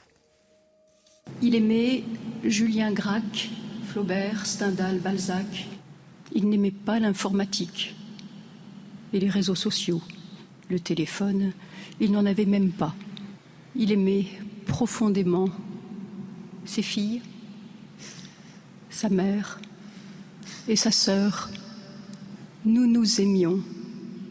Voilà, nous nous aimions, prononcé par la femme de Dominique Bernard, avec euh, évidemment beaucoup d'émotions dans cette cathédrale d'Arras et ce conflit, évidemment, ce terrorisme qui frappe désormais sur le sol français, mais Habib. Euh, Dominique Bernard est une victime du terrorisme islamique. bien évidemment, la France a été défigurée par le terrorisme islamique. On est à peu près à 280 victimes. Trois ans après que Samuel Paty ait été euh, décapité, trois ans, depuis trois ans, on n'arrive pas à nommer un lycée à la mémoire de Samuel Paty. C'est impossible de nommer un lycée. Je n'arrête pas de dire aujourd'hui qu'Israël est en première ligne contre le djihadisme, l'islamisme qui, est un cancer de l'humanité. Il faut ouvrir les yeux. Quel rapport avec ce malheureux professeur qui n'était qu'amour, qui enseignait à, ses élèves qui a été massacré du jour au lendemain? Pourquoi Jusqu'à quand Comme ses enfants un 14 juillet, comme au Bataclan, comme ses enfants à Toulouse, comme ses... etc. etc. Alors aujourd'hui, Israël, il s'est passé un massacre mhm. inimaginable. Mais des gens qui font le lien entre les deux, si quelqu'un pense qu'avec de la faiblesse, avec l'islam, on va arriver à quoi que ce soit, c'est qu'on a perdu ça, c'était Munich. Ça, c'était exactement les accords chamberdins d'Alanier. Vouloir pactisser avec Hitler, avec Hitler et avec le diable. Ce n'est pas possible. Il faut, éliminer les islamistes, les djihadistes, partout où ils sont, qui n'a rien à voir avec un islam euh, républicain que nous souhaitons. Il aurait dû avoir des milliers de musulmans, des centaines de milliers de musulmans dans la rue pour mhm. dire non, on peut avoir la cause palestinienne, mais on ne peut pas cautionner la barbarie. catholiques et de protestants aussi, Meyer Habib. Hein. Il aurait dû y avoir toutes les confessions dans la rue. Il y en a eu, il y en a eu certains. Il y en a eu. Euh, Louis Drain, il y a eu une information au qui concerne les minutes de silence, le nombre de perturbations dans les collèges et lycées de ces minutes de silence. Ça augmente évidemment de jour en jour. Hein. Absolument, il y a une consolidation qui est faite chaque jour et euh, aujourd'hui, il, y a, un recensement qui euh, fait état de 501, 501 euh, violations de ces minutes de silence donc, qui ont eu lieu dans les écoles. Euh, et donc c'est un chiffre en très forte progression avec des, témoignages, des récits assez accablants, avec des enfants parfois qui sont en, CP, euh, qui refusent de pratiquer la mine de silence, qui crient à la Wagbar. et, en fait, enfin en CP. En CP, parfois pour les plus jeunes, c'est en tout cas ça fait partie. Quand on rend hommage à un professeur document voilà qui, s'est procuré le service société d'Europe 1. et donc avec, il y a aussi des élèves qui sont venus avec des couteaux. Il y en a d'autres qui ont fait écho à Samuel Paty, qui ont expliqué qu'ils allaient faire la même chose et que c'est la raison pour laquelle ils refusaient de participer à cette minute de silence. Il y en a qui expliquaient aussi que la loi de la loi de la République était évidemment ne pouvait pas être supérieure à celle d'Allah. Euh, voilà, donc il y a des, on a 501 témoignages, donc euh, une recension. Euh, qui fait froid dans le dos. Et qui montre qu'il y a encore quand même énormément de travail. il y a eu l'interdiction de la Baïa, mais je peux vous dire qu'il y a encore. À chaque fois, saisine du procureur a annoncé Gabriel Attal. Hein. Systématique, absolument. C'est même pour un enfant de CP. Alors, On imagine, hein. manifestement oui, qui ira avec ses parents. après, il se pose plusieurs questions. c'est très bien la saisine du procureur il faudra regarder quand même quelles sont euh, les réponses pénales. Si c'est, entre guillemets, simplement un rappel à la loi avec euh, l'obligation de suivre un stage de citoyenneté, je pense que c'est absolument pas suffisant. Alors c'est mieux que rien, mais c'est pas suffisant. pas suffisant. Et le deuxième élément, c'est que euh, c'est très personnel, mais quand un, un, un, élève de CP, de CE1, de CE2 tient ce type de propos, euh, je suis pas sûr que les parents grondent euh, l'enfant. Et en fait, je pense que l'enfant se fait simplement le porte-voix de ce qu'il entend à la maison, ce qui montre que le mal est beaucoup plus profond et que c'est pas simplement avec des même des petites réponses pénales qu'on y arrivera, c'est une transformation profonde qu'il faut faire. Et je pense qu'il n'y a que la sévérité, il n'y a que la fermeté qui peut payer. Il n'y a plus d'autres solutions possibles. Rachel Kahn, Eric Nolot. En fait, on voit une des multiples conséquences de l'utilisation du mot de la France indigne résistance. Voilà ce qui arrive quand on ne sait pas nommer les choses. Voilà ce qui arrive quand on apporte un conflit et qu'on dit ce conflit que vous voyez, Israël l'a bien cherché. Le Hamas n'a pas fait une action terroriste, mais une action de guerre. Jean-Luc Mélenchon, grand gourou de la secte de la France indigne, l'a dit. Il a dit clairement. C'est un crime de guerre, pas un crime contre l'humanité.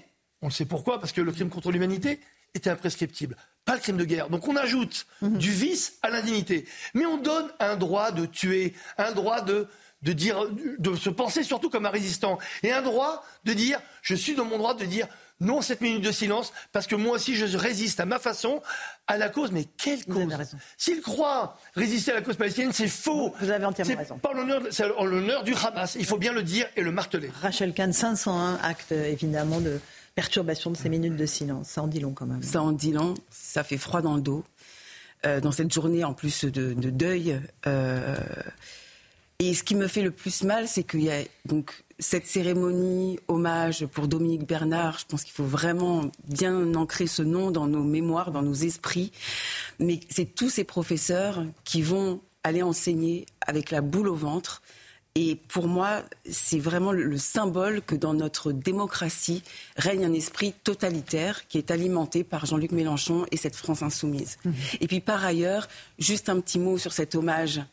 Euh, qui est un hommage sur la culture de sa femme, de sa femme sur la culture, sur les artistes. Ce sont les, professeurs qui commencent à enseigner l'amour de l'art euh, aux enfants, la peinture, euh, les, films, etc., etc. Et voir qu'aujourd'hui les artistes sont silencieux alors même qu'ils sont défendus par des hommes comme Dominique Bernard, c'est absolument honteux. Euh, c'est vrai qu'on n'a toujours pas entendu les artistes, Eric Nolot. Enfin... non, parce que quand on les entend, c'est dans un seul sens. Donc euh, apparemment, ils ne pensent que dans un sens. Et encore, hein, on ne les entend pas beaucoup, voire euh, pas du tout. Non, mais parfois, on, regrette même de les entendre, parce qu'il y a quelques déclarations, on aimerait bien que ça soit un peu dans les autres sens. Non, mais on l'a dit, on le redit, il faut, faut mettre les barbelés devant l'école publique. Il faut protéger l'école publique. Mais on ne résoudra rien si on les barbelés virtuels, j'imagine. Virtuels évidemment. Oui, symboliques. De faire respecter euh, la laïcité strictement, les hommages mm, mm. Euh, strictement. Mais on ne résoudra rien si on ne prend pas conscience que c'est un système global. Ces gamins importent à l'école un système de pensée global. Et là, d'ailleurs, pour les atteintes les plus graves, pour les élèves les plus âgés, je crois qu'un petit séjour en prison euh, sera quand même dissuasif pour les autres. Parce que là, pour le moment, le rappel à la loi, ça sert à rien, mais ça ne sert strictement à rien. Le gamin fait un aller-retour, il rentre chez lui, il est même auréolé d'une petite, euh, bah, voilà, il est presque un martyr, quoi. Il a eu affaire un peu à la justice, mais il n'est pas allé en, prison. Mm. Donc, être beaucoup plus sévère et surtout démanteler tout le réseau. Et ensuite, bien rappeler, mais ça a été fait euh, quand on a rappelé que c'était un, Monsieur le Bernard était un, un lecteur de Grade, de Proust, etc.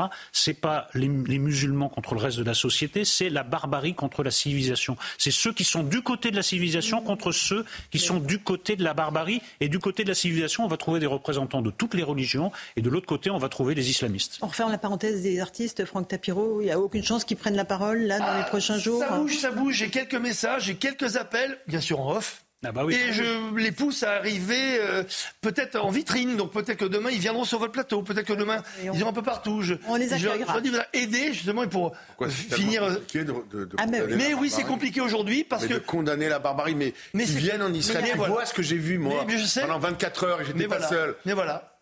C'est des images je ne pensais pas qu'un jour je pouvais voir, j'ai vu la Shoah dans des films, j'ai vu qu'il y a eu une journée une Shoah, des corps massacrés, des bébés coupés en deux, des femmes violées, des femmes enceintes violées, à quelles, devant, devant ces petits-enfants auxquels on a ouvert le ventre et tiré. Mais c'est arrivé, c'est monstrueux.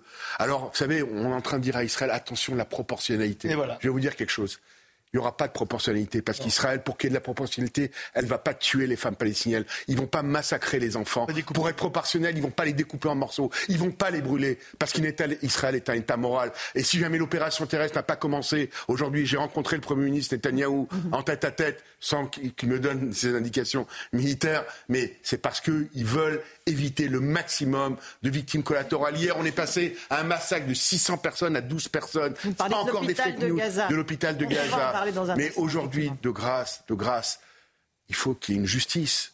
On a Hitler, on a les plus grands actes de barbarie. J'ai vu des familles entières, poings liés, tuées, comme un babillard. Il y avait des, vous savez, mhm. à Réhem, c'est un magnifique endroit où il y avait, il fêtait la paix, l'amour, etc. Il y avait 3500 jeunes. Donc il y a des toilettes, vous savez, des, toilettes de, pour que les gens puissent aller aux toilettes ils, ont été un derrière les autres. J'ai vu dans la nuque une balle dans la tête à chacun, comme à Babillard, où on a tué en un jour 36 000 en Ukraine, 36 000 juifs. Mais jusqu'à quand? Ça, en, en Eretz Israël, aujourd'hui, il faut faire justice. Je peux vous dire que le Hamas a beaucoup de soucis à faire.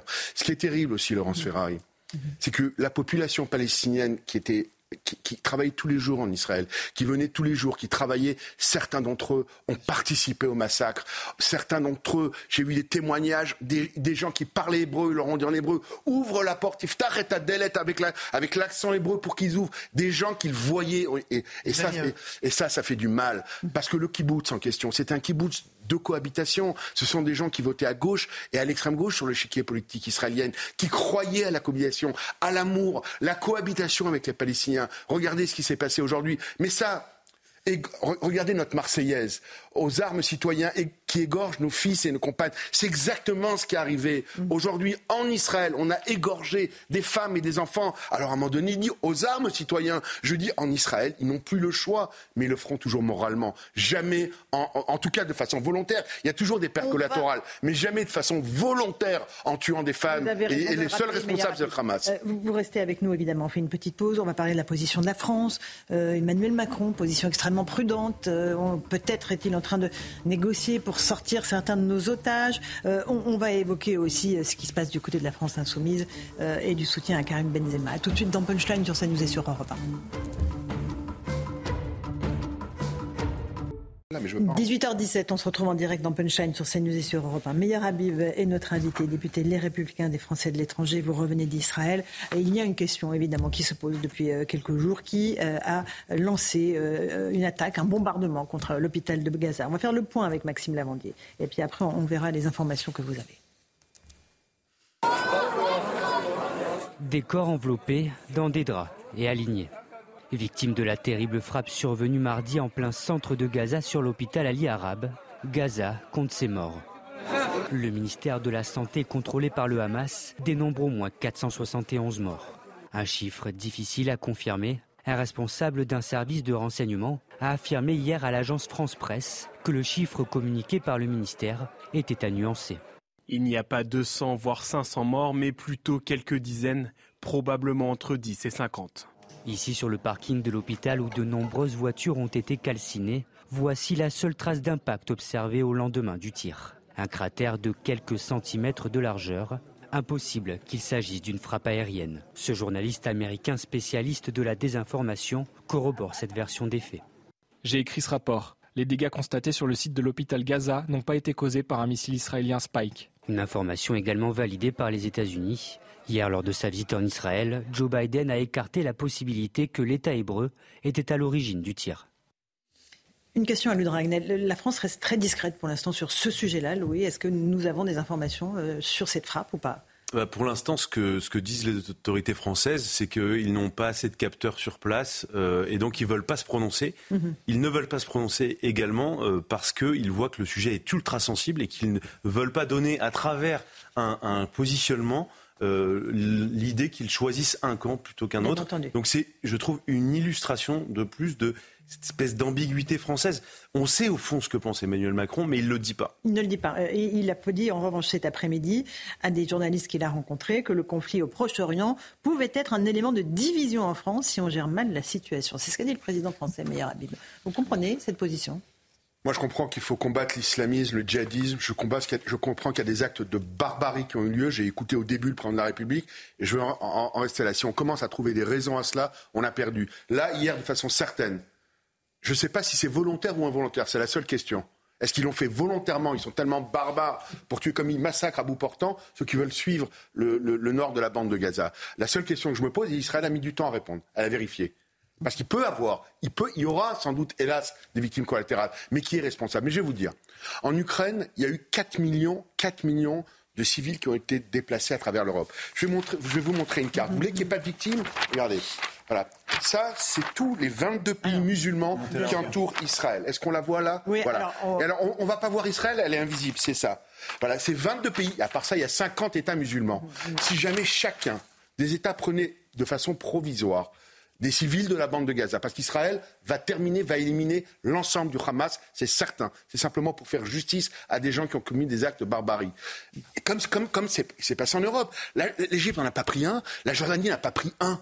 Mais alors, vous voulez éviter des victimes civiles Alors, soit on va dire à Israël, ah non, il n'y a pas de justice, on laisse des gens qui ont fait des massacres, des crimes contre l'humanité à un niveau où, personne ne peut imaginer. J'avais des larmes aux yeux, je suis rentré dans un abri où le, soldat, le, colonel est rentré le premier, il m'a dit il y avait 10, 10 cm de sang, des familles, les uns sur les autres, tués, massacrés à bout portant. Israël doit laisser ça. Il y a un seul État juif, minuscule État juif. Mais, mais c'est un État ce que trop. Vous, nous montrez à la, mais c'est un État de Je le dis pour nos auditeurs euh, parce que c'est important, Eric Nolot. Mais je reviens sur la déclaration du président de la République. Quand on entend tout ça, je, moi, j'arrive même pas à comprendre la phrase d'Emmanuel Macron. Il y a, ça peut être un élément de division en France si on Oui, mais enfin, écoutez, il me semble que la situation est suffisamment grave pour qu'on sorte de ce flou incompréhensible, qu'on dise les choses et qu'on essaye au moins de s'entendre sur les faits. Puisque là, les faits, bon, autour de l'hôpital, ça devient de plus en plus évident. Il y a un moment, il faut quand même prendre parti pour la vérité, pour la vérité des faits. On ne peut pas rester dans ce en même temps. La vérité n'existe pas, Eric, je vous le disais. Oui, eh ben, c'est ça le problème. On prend les chiffres, on prend les faits, on les distord et on voilà. Et il n'y a plus de vérité, malheureusement. Je crois que ce n'est pas le rôle d'un président de la République. Et à un moment, il faut être à la hauteur de l'histoire. Moi, la phrase que vous avez lue n'est pas à la hauteur de l'histoire, n'est pas à la hauteur des événements. Il y a un moment où il faut être un peu gaulien, où il faut peut-être sortir un peu du en même temps, qui a fait sa réputation et qui maintenant est en train de. Est en train de... Franck après Rachel. En fait, il ne faut pas laisser différencier entre être pro-israélien et pro-palestinien, ce que je me tue à dire depuis, depuis 7 octobre. Il faut être fondamentalement, je l'ai dit, contre le terrorisme, contre le Hamas qui massacre sa population, qui l'a kidnappé depuis 2006, les élections de 2006, élu à 77% quand même, mhm. je le rappelle souvent. Mais il ne faut pas laisser euh, le choix aux gens. Pourquoi? Si on laisse le choix comme on le disait tout à l'heure euh, euh, pour ce qui se passe dans les écoles, on laisse planer la possibilité qu'il y a, c'est vrai, une possibilité d'hésiter entre la barbarie et le camp de la morale.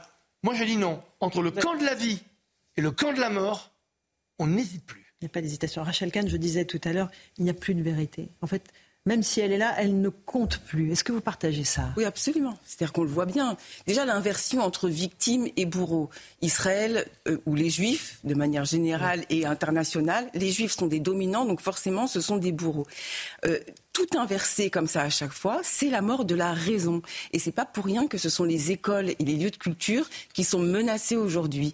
Euh, aujourd'hui, et en plus, avec les réseaux sociaux, les influenceurs de haine, qui euh, justement sont finalement les passe-plats à de la propagande, à ces fake news. On avait remis avec Gérald Bronner un rapport au président de la République qui s'appelait euh, le, numérique, les lumières à l'ère du numérique. Et on parlait de ça. Ces ingérences étrangères via les réseaux sociaux, il faudrait impérativement, dans ce contexte-là, que des informations soient euh, certifiées euh, certifié euh, réel pour ne pas que les jeunes qui s'enforcent essentiellement sur les réseaux sociaux. Ça s'appelle les fake news, les fausses informations. Responsabilité. Et vous prenez votre responsabilité. et je dis bravo. Mais quand je vois aujourd'hui un article dans Le Monde aujourd'hui mhm. dont on sait que la, que la femme est une, a, a soutenu ce qui est en train de se passer, les crimes, les contre l'humanité. Quand je vois la une de Libération aujourd'hui, je dis mais attention les enfants, vous avez le droit d'être pour la cause palestinienne, mais là vous êtes en train de mettre le feu avec des fake news qu'on appelle. C'est faux.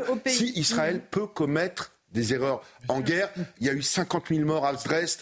En Normandie, il y a eu 60 000 morts. À Berlin, il y en a eu 35 000 par des bombardements. Et nous-mêmes, tout récemment en Afrique et ailleurs, on sait qu'il y a des victimes collatérales.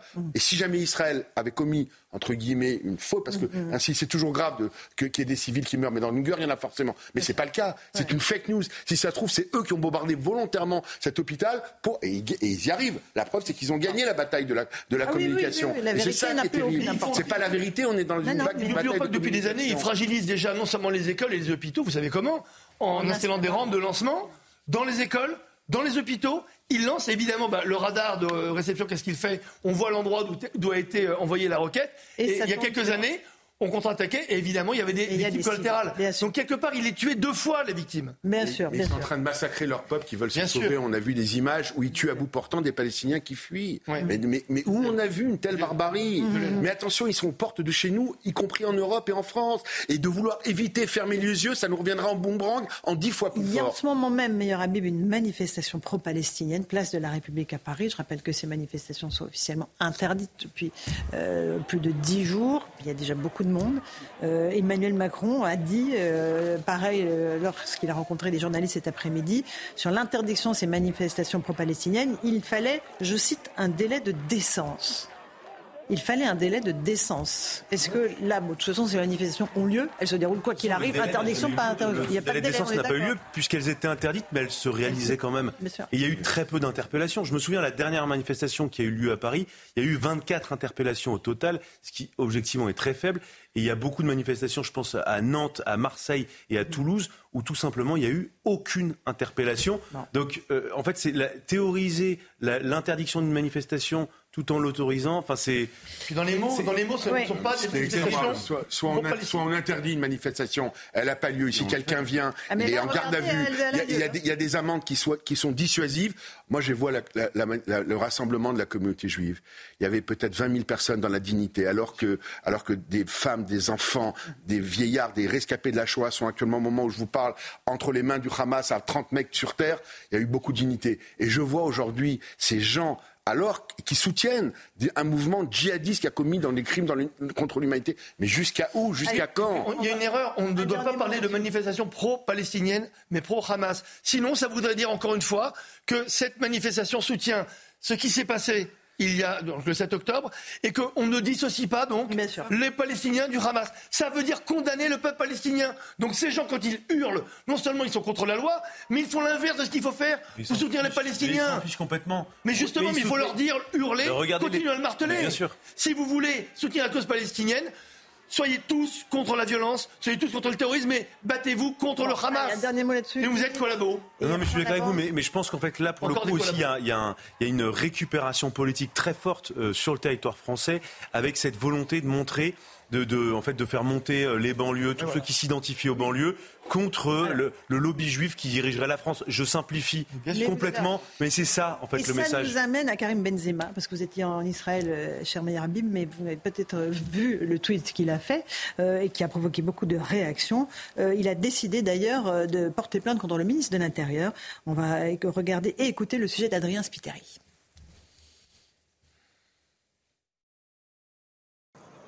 Karim Benzema est-il proche des frères musulmans? Pour Gérald Darmanin, aucun doute. Depuis euh, quelques semaines, mm. je m'intéresse particulièrement, M. Benzema est en lien, on le sait tous, notoire avec les frères musulmans. Nous attaquons à une hydre qui sont les frères musulmans parce qu'ils donnent un djihadisme d'atmosphère, comme le disait Gilles Kepel. Les mots du ministre de l'Intérieur sur CNews mardi soir font suite à un poste du footballeur soutenant le peuple palestinien sans même évoquer les victimes israéliennes. L'attaquant a démenti ces accusations via son avocat. Pour maître Hugues Vivier, les propos du ministre sont faux pour le moins et peut-être même mensonger. Assurément, ça revient à, euh, être une injure publique à l'encontre de Karim Benzema. Benzema, c'est-à-dire qu'on on vient lui reprocher d'avoir un comportement euh, dont on considère euh, qu'il serait effectivement un comportement qu'il ne faut pas avoir et en se faisant l'injurie. Le Ballon d'Or 2022 envisage de poursuivre en justice Gérald Darmanin. Euh, Franck Tapiro, vous êtes aussi euh, dans ceux qui sont visés par la plainte de Karim Benzema, enfin qui potentiellement le sont. Il n'y a pas de plainte déposée. Hein. Je merci, merci de m'offrir une tribune mondiale, d'abord parce qu'il a 75 millions de followers. Euh, merci de m'offrir une tribune à la fois juridique et médiatique pour exposer à quel point, je l'ai dit, hein, oui, il collabore de façon indirecte. Pourquoi?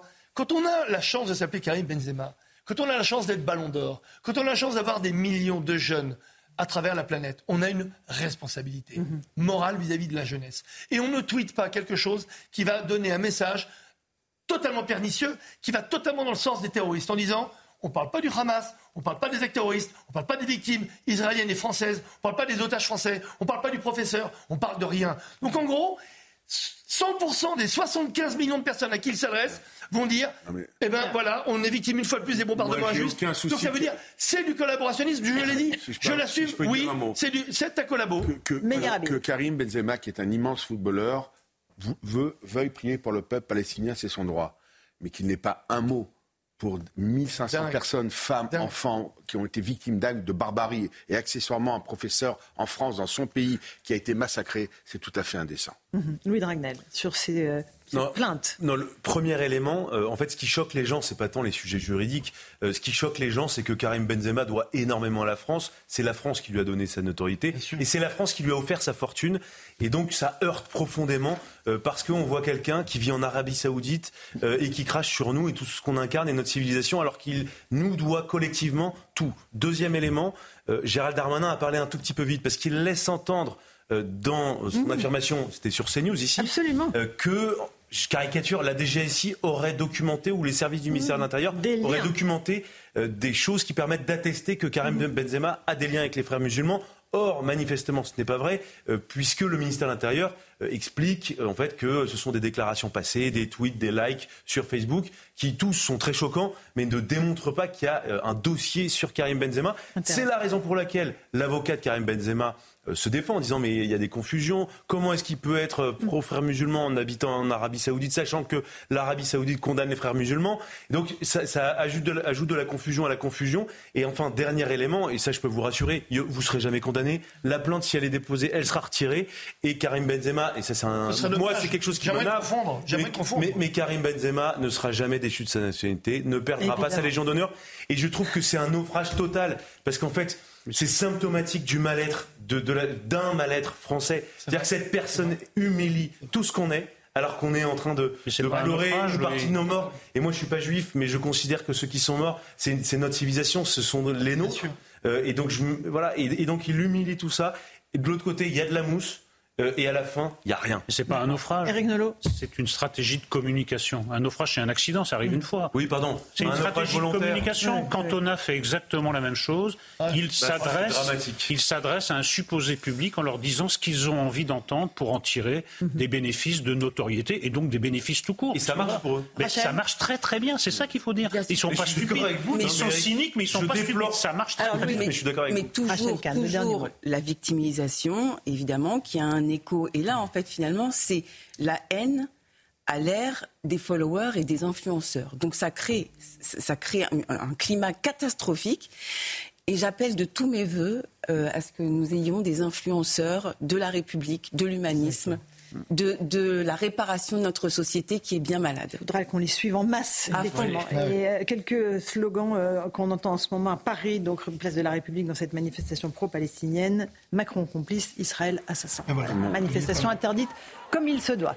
On va faire, euh, qui a lieu évidemment en ce moment même. 18h33, on va faire le rappel des titres de l'actualité sur CNews et Europe 1 avec Simon Guérin. Les alertes à la bombe se poursuivent en France. Le château de Versailles a été évacué pour la quatrième fois en moins d'une semaine. 14 aéroports ont reçu des menaces d'attentats aujourd'hui et 8 d'entre eux ont été évacués. Six lycées de Toulouse et sa région ont également été évacués après de fausses alertes. Le bilan des victimes françaises tuées dans les attaques du Hamas contre Israël s'est encore alourdi. 28 Français sont morts et 7 sont toujours portés disparus.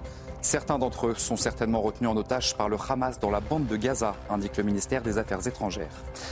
Et puis Jean-Luc Mélenchon soutient Karim Benzema. Le leader de la France insoumise a pris le parti de la star de football, accusé par le ministre de l'Intérieur d'être en lien avec les frères musulmans. Une affirmation démentie par le joueur qui a décidé de porter plainte contre Gérald Darmanin, a affirmé son avocat. Merci beaucoup Simon Guillain. On fait une toute petite pause. On se retrouve dans un instant sur Europe 1 et sur CNews avec Michel Onfray. Il est notre invité exceptionnel ce soir. Pour lui, l'islamo-gauchisme est un fascisme. Il nous explique pourquoi dans un instant. A tout de suite. 18h39, on se retrouve en direct dans Punchline sur CNews et sur Europe 1 avec notre invité exceptionnel Michel Onfray. Bonsoir Michel Onfray. Bonsoir. Vous êtes euh, philosophe, le fétichisme et la marchandise aux éditions bouquins, c'est votre livre. Mais l'actualité, évidemment, vous mobilise au plus haut point. Euh, vous, euh, on va revenir sur ce que vous dites. Pour vous, l'islamo-gauchisme est un fascisme. Ce qui se passe aujourd'hui en, en, Israël, la désinformation qui est à l'œuvre au niveau mondial après ce qui se passe sur un bombardement d'hôpital à Gaza, est-ce qu'elle signifie que il y a une distorsion aujourd'hui de, de, la vérité qui est à l'œuvre dans le monde. Oui, ça fait un petit moment. Je veux dire qu'effectivement, l'ère de, de, la post-vérité est beaucoup plus ancien que le mot qui qualifie la chose. Ça fait bien longtemps qu'effectivement, on sait bien qu'on ne doit plus croire à un certain nombre de journaux, sauf si on a envie de croire une vérité communiste ou sauf si on a envie de croire une vérité trotskiste. On sait quel journal il faut acheter, mais ça n'a pas grand-chose à voir avec la vérité. Là, simplement, il y a effectivement une pléthore d'informations, ça vient de partout.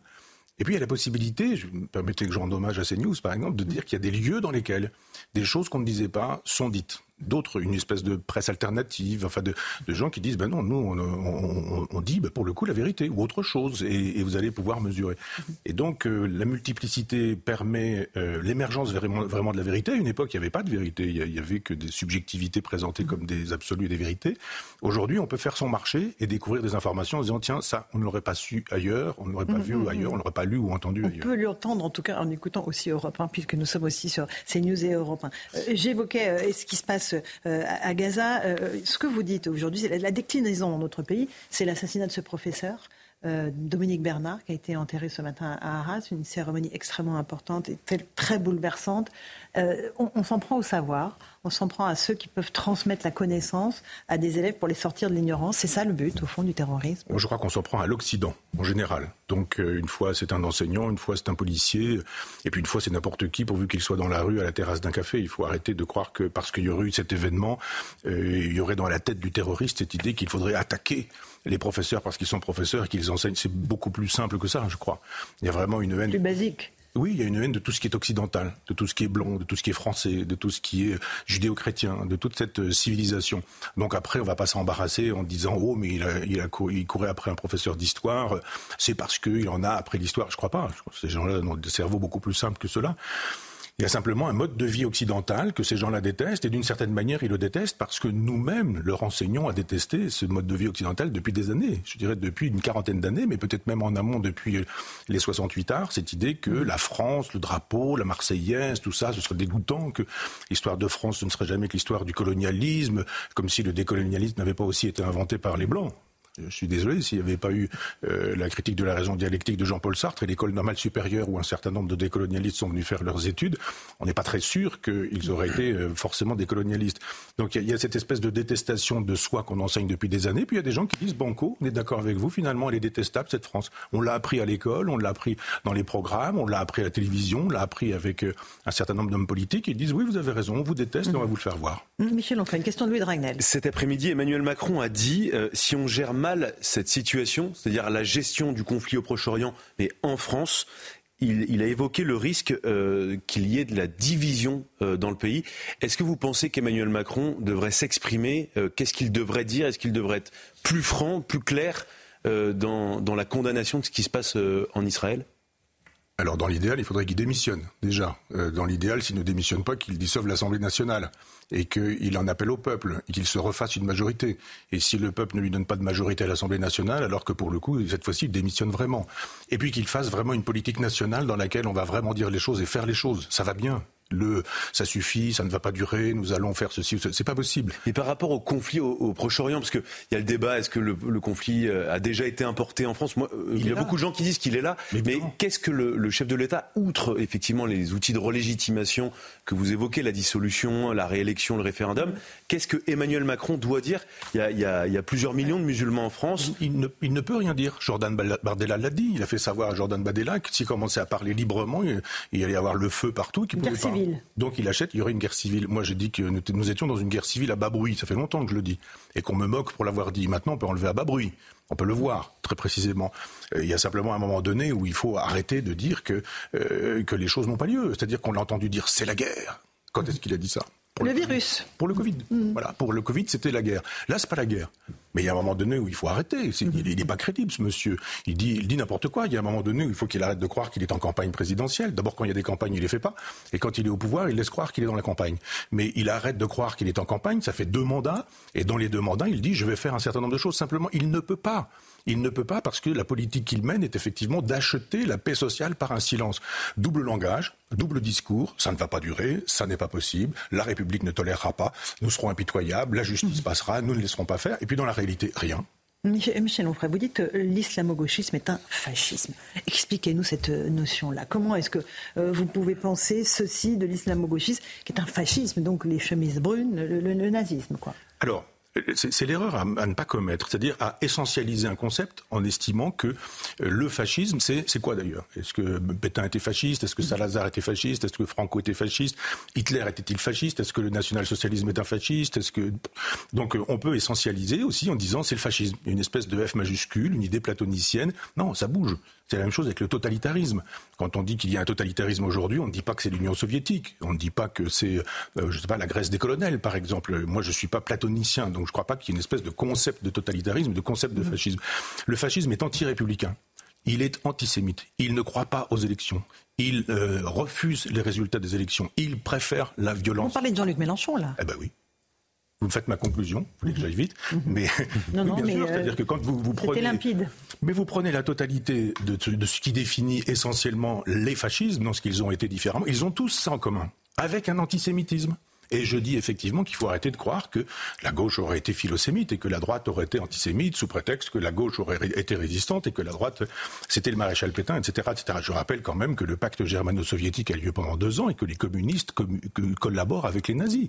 Je rappelle que même très en amont, Diderot, Sade, les espèces de parangons de vertu progressistes au XVIIIe siècle, Voltaire, mhm. euh, sont des antisémites. Que le socialisme français du XIXe siècle est antisémite. Proudhon, Marx, un certain nombre d'autres, Blanqui, Marx, la question juive. La question juive de Marx lui-même, même des juifs antisémites.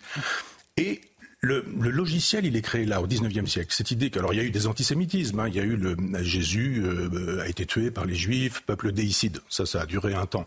Et puis il y a un deuxième temps de l'antisémitisme qui consiste à dire que les Juifs, c'est l'argent, c'est l'argent, c'est le capital, c'est etc. Et vous ajoutez, c'est Israël, ce sont les États-Unis, et vous avez l'antisémitisme du 19e siècle. Alors évidemment pas avec Israël, mais le avec les États-Unis, mais le capital, le capitalisme et l'argent. On y est, en plein dedans. C'est-à-dire que vous avez des textes antisémites de Jaurès, ils sont terribles. Vous avez des textes antisémites de Thorez, contre Léon Blum, ils sont terribles.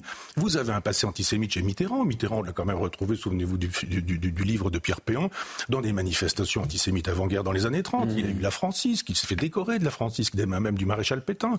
Euh, ce monsieur a écrit que la milice n'allait pas assez loin. J'ai écrit un livre qui s'appelle Vie parallèle, j'ai retrouvé des textes de Mitterrand dans cette époque-là. C'est terrible, il fait l'éloge de la milice. Pensez-vous que la gauche, la gauche wokiste aujourd'hui, elle est demandée à ce qu'on débaptise la, bibliothèque François Mitterrand? Mais c'est la même gauche pour vous, Michel Onfray? Cette gauche-là d'aujourd'hui, elle est elle est négationniste aussi? Eh bien, elle a des sympathies pour tous ces gens-là. Euh, je continue en disant qu'effectivement, dans les années 70, on a Edwy Plenel qui estime que Septembre Noir, c'est tout à fait défendable. On a Jean-Paul Sartre qui nous dit que tout ça, c'est défendable. Et on a Mélenchon aujourd'hui, en héritier de tout ça, qui nous dit en gros capital, capitalisme, juif, sionisme, Israël, États-Unis, et puis euh, les gens qui luttent contre ça, ce sont, euh, c'est la gauche. Eh ben non, on peut être de gauche, c'est mon cas, mais pas cette gauche-là. Je ne veux pas de cette gauche-là. Et il y a un moment donné où il faut dire que le, fascisme, il n'est pas comme ça chez, Mussolini et nulle part ailleurs, et la plupart du temps, c'est chez Adolf Hitler, nulle part ailleurs. Je dis non, c'est ça se manifeste autrement et il y a aujourd'hui dans le wokisme, dans le décolonialisme, dans l'intersectionnalité, de l'intolérance, de la violence, de la façon, euh, de la plus brutale. On interdit aux gens de parler. On a, on a, on a détruit 450 livres de François Hollande dans une université parce qu'on n'a pas voulu qu'il parle. Mais les autodafés, ça se passe où? Mhm, mhm. Aujourd'hui en France. Est-ce que vous pensez que ça remonte à. Il y a certains historiens qui pensent que ça, tout ça remonte à 1905, où à force d'avoir voulu chasser le christianisme et le catholicisme en France, eh bien, euh, il y a eu le concept de laïcité qui d'ailleurs a été euh, forgé exclusivement contre le catholicisme. Eh bien, ça a permis de faire, de, d'émerger, de faire émerger à la fois euh, l'islamisme et puis le wokisme, donc toute idée, enfin, l'idée de la déconstruction de tout. Il faudrait qu'on ait le temps, mais je pense que quand euh, Sartre écrit la critique de la raison dialectique, c'est un pavé que personne n'a lu, mais il suffit d'avoir deux ou trois thèses et on les connaît. Il parle de la contre-violence, en disant il y a une violence, puis il y a une contre-violence, et cette contre-violence est légitime. Sous-entendu, vous avez le roi, Louis XVI est un, est un, un personnage, un tyran abominable, etc., ce qui est par ailleurs été totalement faux. Et eh bien cette violence-là, elle rend possible la violence des sans-culottes, et cette contre-violence, elle est légitime. Prenez ce schéma-là et vous dites Israël est le pays colonialiste, et euh, les gens qui refusent le colonialisme sont des gens qui résistent. Vous voyez quand même euh, les, les, les, pudeurs des gens de la France insoumise pour, euh, pour dire qu'il s'agit de terrorisme. Ils veulent utiliser le mot résistant. Je rappelle simplement que la résistance, je, je, je parle sous le contrôle des spécialistes, mais jamais la résistance n'a posé une bombe dans un cinéma pour tuer trois officiers nazis en tuant en même temps 50 personnes qui auraient été dans le cinéma. Il n'y a jamais eu de bavure chez les, nazis, chez, les résistants quand ils tuaient des nazis, des collaborateurs, des miliciens. Euh, oui, d'accord. C'est-à-dire c'était vraiment des combats. Là, on a tué quoi? Des femmes, des enfants, des, des, des, des, personnes âgées, et des gens qui étaient juifs, du simple fait qu'ils étaient juifs, peut-être même des gens qui n'étaient pas juifs, mais qui se trouvaient dans un kibbutz, par exemple. Donc il y a un moment donné où il faut appeler les choses par leur nom, et puis effectivement faire savoir que cette espèce de goût de la, de la violence, cette espèce de crime contre l'humanité, c'en est un. Eh bien, tout ça, c'est une signature. Alors, si les gens commencent à comprendre ce que je dis depuis des années, la dangerosité des robespierristes d'aujourd'hui, alors évidemment, je me souviens de, j'ai oublié son nom d'ailleurs, l'ancien patron de, Libération qui me disait mais où sont les guillotinés de Mélenchon? Eh bien, euh, ils sont là, ils sont mhm. là-bas, les guillotinés de Mélenchon. Simplement, on peut parler métaphoriquement en disant que quelqu'un qui estime que le gouvernement par la terreur, euh, la possibilité d'avoir des tribunaux d'exception, la possibilité de décapiter des gens, non pas parce qu'ils ont commis quelque chose de pas bien, mais parce qu'ils sont aristocrates parce qu'ils sont catholiques, parce qu'ils sont prêtres. C'est ça quand même 1793. Mmh, Justifier ça, c'est de dire, ben voilà, on va pas savoir ce que vous, on va pas chercher ce que vous avez fait. Ce que vous êtes suffira pour qu'on vous décapite. Le résultat aujourd'hui, Michel Onfray, dans notre pays, euh, c'est que les citoyens français de confession juive ne se sentent plus en sécurité.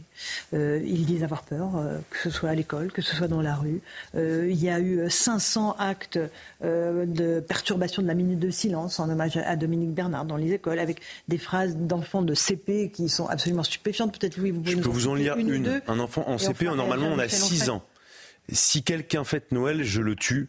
Il a eu raison de le tuer. Et je vous en lis juste une seconde. CM1. C'est normal de se venger si on critique sa religion. C'est normal de tuer. CM1. Oui, enfin c'est surtout les parents de ces enfants qui mettent ça dans la tête des enfants. Euh, quand vous êtes au CP, vous n'avez pas ce genre d'idée si on ne vous les met pas euh, dans la tête.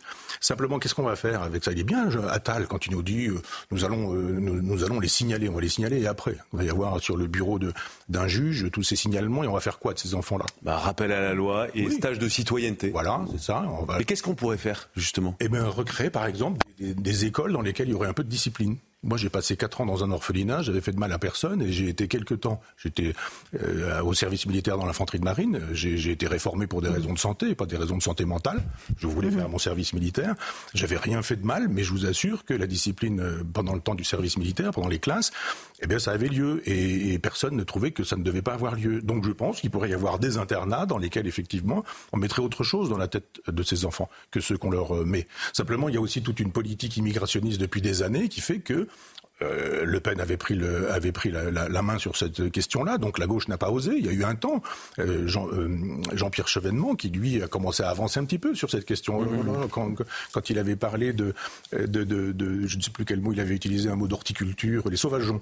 Et il avait parlé des sauvageons. Qu'est-ce qu'on n'avait pas entendu, notamment Bernard-Henri Lévy et quelques autres? Il avait qualifié ces gens-là de sauvageons. Vous avez vu où on en est aujourd'hui? Donc effectivement, on a rendu tout ça possible. Et il y a juste un moment donné où il faut demander des comptes. Quand Gérard Larcher, euh, s'en vient nous faire savoir que euh, on a tous été responsables, mais bien sûr mhm. que non, il y a des gens qui sont pas on a responsables. tous été naïfs, a-t-il dit. Oui, d'accord, enfin mhm. naïf dans le genre, euh, on n'a pas vu passer quoi. Mais lui, il a été responsable et, d'autres. Ah, il s'inclut dedans d'ailleurs. Pardon? Il s'inclut bah, dans la critique. Il peut bien, il aurait. Mais après, la critique est tellement large, effectivement, que ça dilue un peu la responsabilité personnelle. Si on fait un travail de généalogie plutôt que de moraliste, en disant ah c'est pas bien, c'est pas bien, mais qu'on se demande d'où ça vient, pourquoi un enfant de CP, CP vous avez dit CP, CP. pourquoi un enfant de CP écrit-il une chose comme ça? Vous vous rendez compte? Et ça vient pas de nulle part. Ça vient pas de son esprit, en tout cas. On est entièrement d'accord que c'est dans la tête de cet enfant parce que ça y a été mis. Ça y a été mis par des parents. Et si des parents ont pu leur mettre ça dans la tête, c'est qu'effectivement, à l'école, on ne leur a pas appris l'art de résister à ces choses-là. Mais à 6 ans, comment pouvez-vous? Mais un petit peu plus tard, non plus. Finalement, on est tolérant. On mhm. accepte. C'est vrai. Finalement, détestons en ce moment même, une manifestation pro-palestinienne a lieu à Paris, place de la République. Interdite. Interdite, bien, entendu. Euh, il y aura beaucoup de monde. Il y aura peut-être aussi des heures avec la police. On, est, voilà, on, a l'impression que le scénario se répète jour après jour. Il y, a des alertes à la bombe tous les jours. Il m'étonnerait qu'il y ait des heures avec la police. Mhm. Il y a des heures avec la police quand vous êtes gilet jaune. Mais quand vous êtes Black Bloc, il faut vraiment qu'ils aillent les chercher pour qu'il y ait des heures. On va voir, mais je crois pas. S'il y a des heures, c'est qu'effectivement, euh, Macron donne un signe en disant bon, je, je, renonce à la paix sociale. Il ne veut pas renoncer à la paix sociale. Donc, euh, il, tolère, il laisse faire, il autorise, il va prélever deux, trois personnes. Et il y a des gens l'autre jour qui disent oh, c'est une amende de 135 euros. J'en ai rien à faire. Puis je pense même qu'il y a des riches personnages qui peuvent payer les amendes, comme il y a des, un riche personnage qui paye les amendes pour les femmes qui contreviennent à la loi sur le port du voile ou ce genre de choses. L'État est effondré. Il n'y a plus d'autorité de l'État. Il n'y a plus même de désir d'autorité. Les prisons, il faut les repenser. C'est pas normal qu'on y trouve des gens qui font des excès de vitesse, des petits consommateurs de drogue, des gros trafiquants, euh, des gens qui sont des terroristes, etc. Il y a un moment donné où il faut sortir des gens de prison et il faut créer d'autres prisons dans lesquelles on recycle des gens et puis euh, euh, socialement et puis dans d'autres prisons pour le coup on a affaire à des gens qui sont qui, sont d'un autre calibre, des gens qui pensent qu'effectivement il faut détruire l'État d'Israël, c'est pas exactement la même chose que des gens qui ont conduit sous l'emprise de, de, de 5-6 d'alcool. Le climat de terreur qui règne aujourd'hui dans notre pays, les actes de terrorisme qu'on a vus à Arras, euh, sont amenés à, perdurer, malheureusement. Ils illustrent les fractures de notre société. Bien sûr. C'est pourquoi je vous disais tout à l'heure qu'il faudrait vraiment euh, un, coup de tonnerre. Un vrai, c'est la guerre. Pas, pas, seulement parce que c'est le Covid, et puis de dire je, je, je, vais prendre des initiatives, je suis le chef de l'État, donc je, il n'est pas possible qu'un chef de l'État dans cette situation euh, dispose d'une Assemblée nationale qui n'est pas à sa main. C'est pas possible. Il y a un moment donné, vous faites du bricolage, vous essayez de débaucher deux ou trois députés pour pouvoir avoir un, vote à la marge et vous, vous offrez à celui-ci quelque chose du genre, bon, si tu veux des mhm. subventions pour ton stade, on peut arranger ça et puis tu votes pour moi, etc. C'est pas ça la démocratie. Il y a un moment donné où on a besoin d'un pouvoir fort, d'un chef d'État fort, d'une Assemblée nationale forte, avec la possibilité d'une Assemblée nationale qui aurait le sens de l'intérêt général, du bien public, de l'État français, et pas du tout des bricoles en disant ah mais nous les républicains disent ah, si, dissout l'Assemblée nationale on risque de perdre nos postes. Et alors et la France? Non non que périsse la France mais que nous gardions nos postes. C'est exactement la même chose avec Mélenchon il faut garder les postes. Mais est-ce que vraiment la politique politicienne c'est l'art de garder des postes ou c'est l'art de gouverner la France? Si vraiment c'est l'art de gouverner la France et si on a un chef d'État qui est vraiment un chef et qui est vraiment un chef d'État ce qui n'est pas le cas, de, Macron on reprend des initiatives fortes on dissout l'Assemblée nationale on refait des élections pour disposer d'une majorité et si on n'a pas de majorité on s'en va. Quand on n'est pas désiré comme Macron, on s'en va. On laisse la place à des gens qui seraient désirés. Ça s'appelle ça, ça, s'appelle la démocratie. Le pouvoir du peuple, par le peuple, pour le peuple. C'est pas le cas. On moque le peuple depuis des années et d'un seul coup, une grande partie de ce peuple qui est tolérant, qui est docile, qui est gentil, qui s'en prend plein la figure, qui accepte tout ça, qui a, qui a peur, qui se fait insulter, qui se fait mépriser. Tout à l'heure, euh, je, je, je, faisais savoir à quelqu'un qu'il y avait une file d'attente en attendant un taxi. Je me suis fait insulter. Euh, j'ai dit, mais je vous dis juste qu'il y a une file d'attente, monsieur. C'est voilà, c'est pas un viking, le monsieur. Eh bien, il y a un moment donné où on se dit, qu'est-ce qu'on va faire? On va laisser les incivilités comme ça. Il n'y a aucune crainte, aucune peur.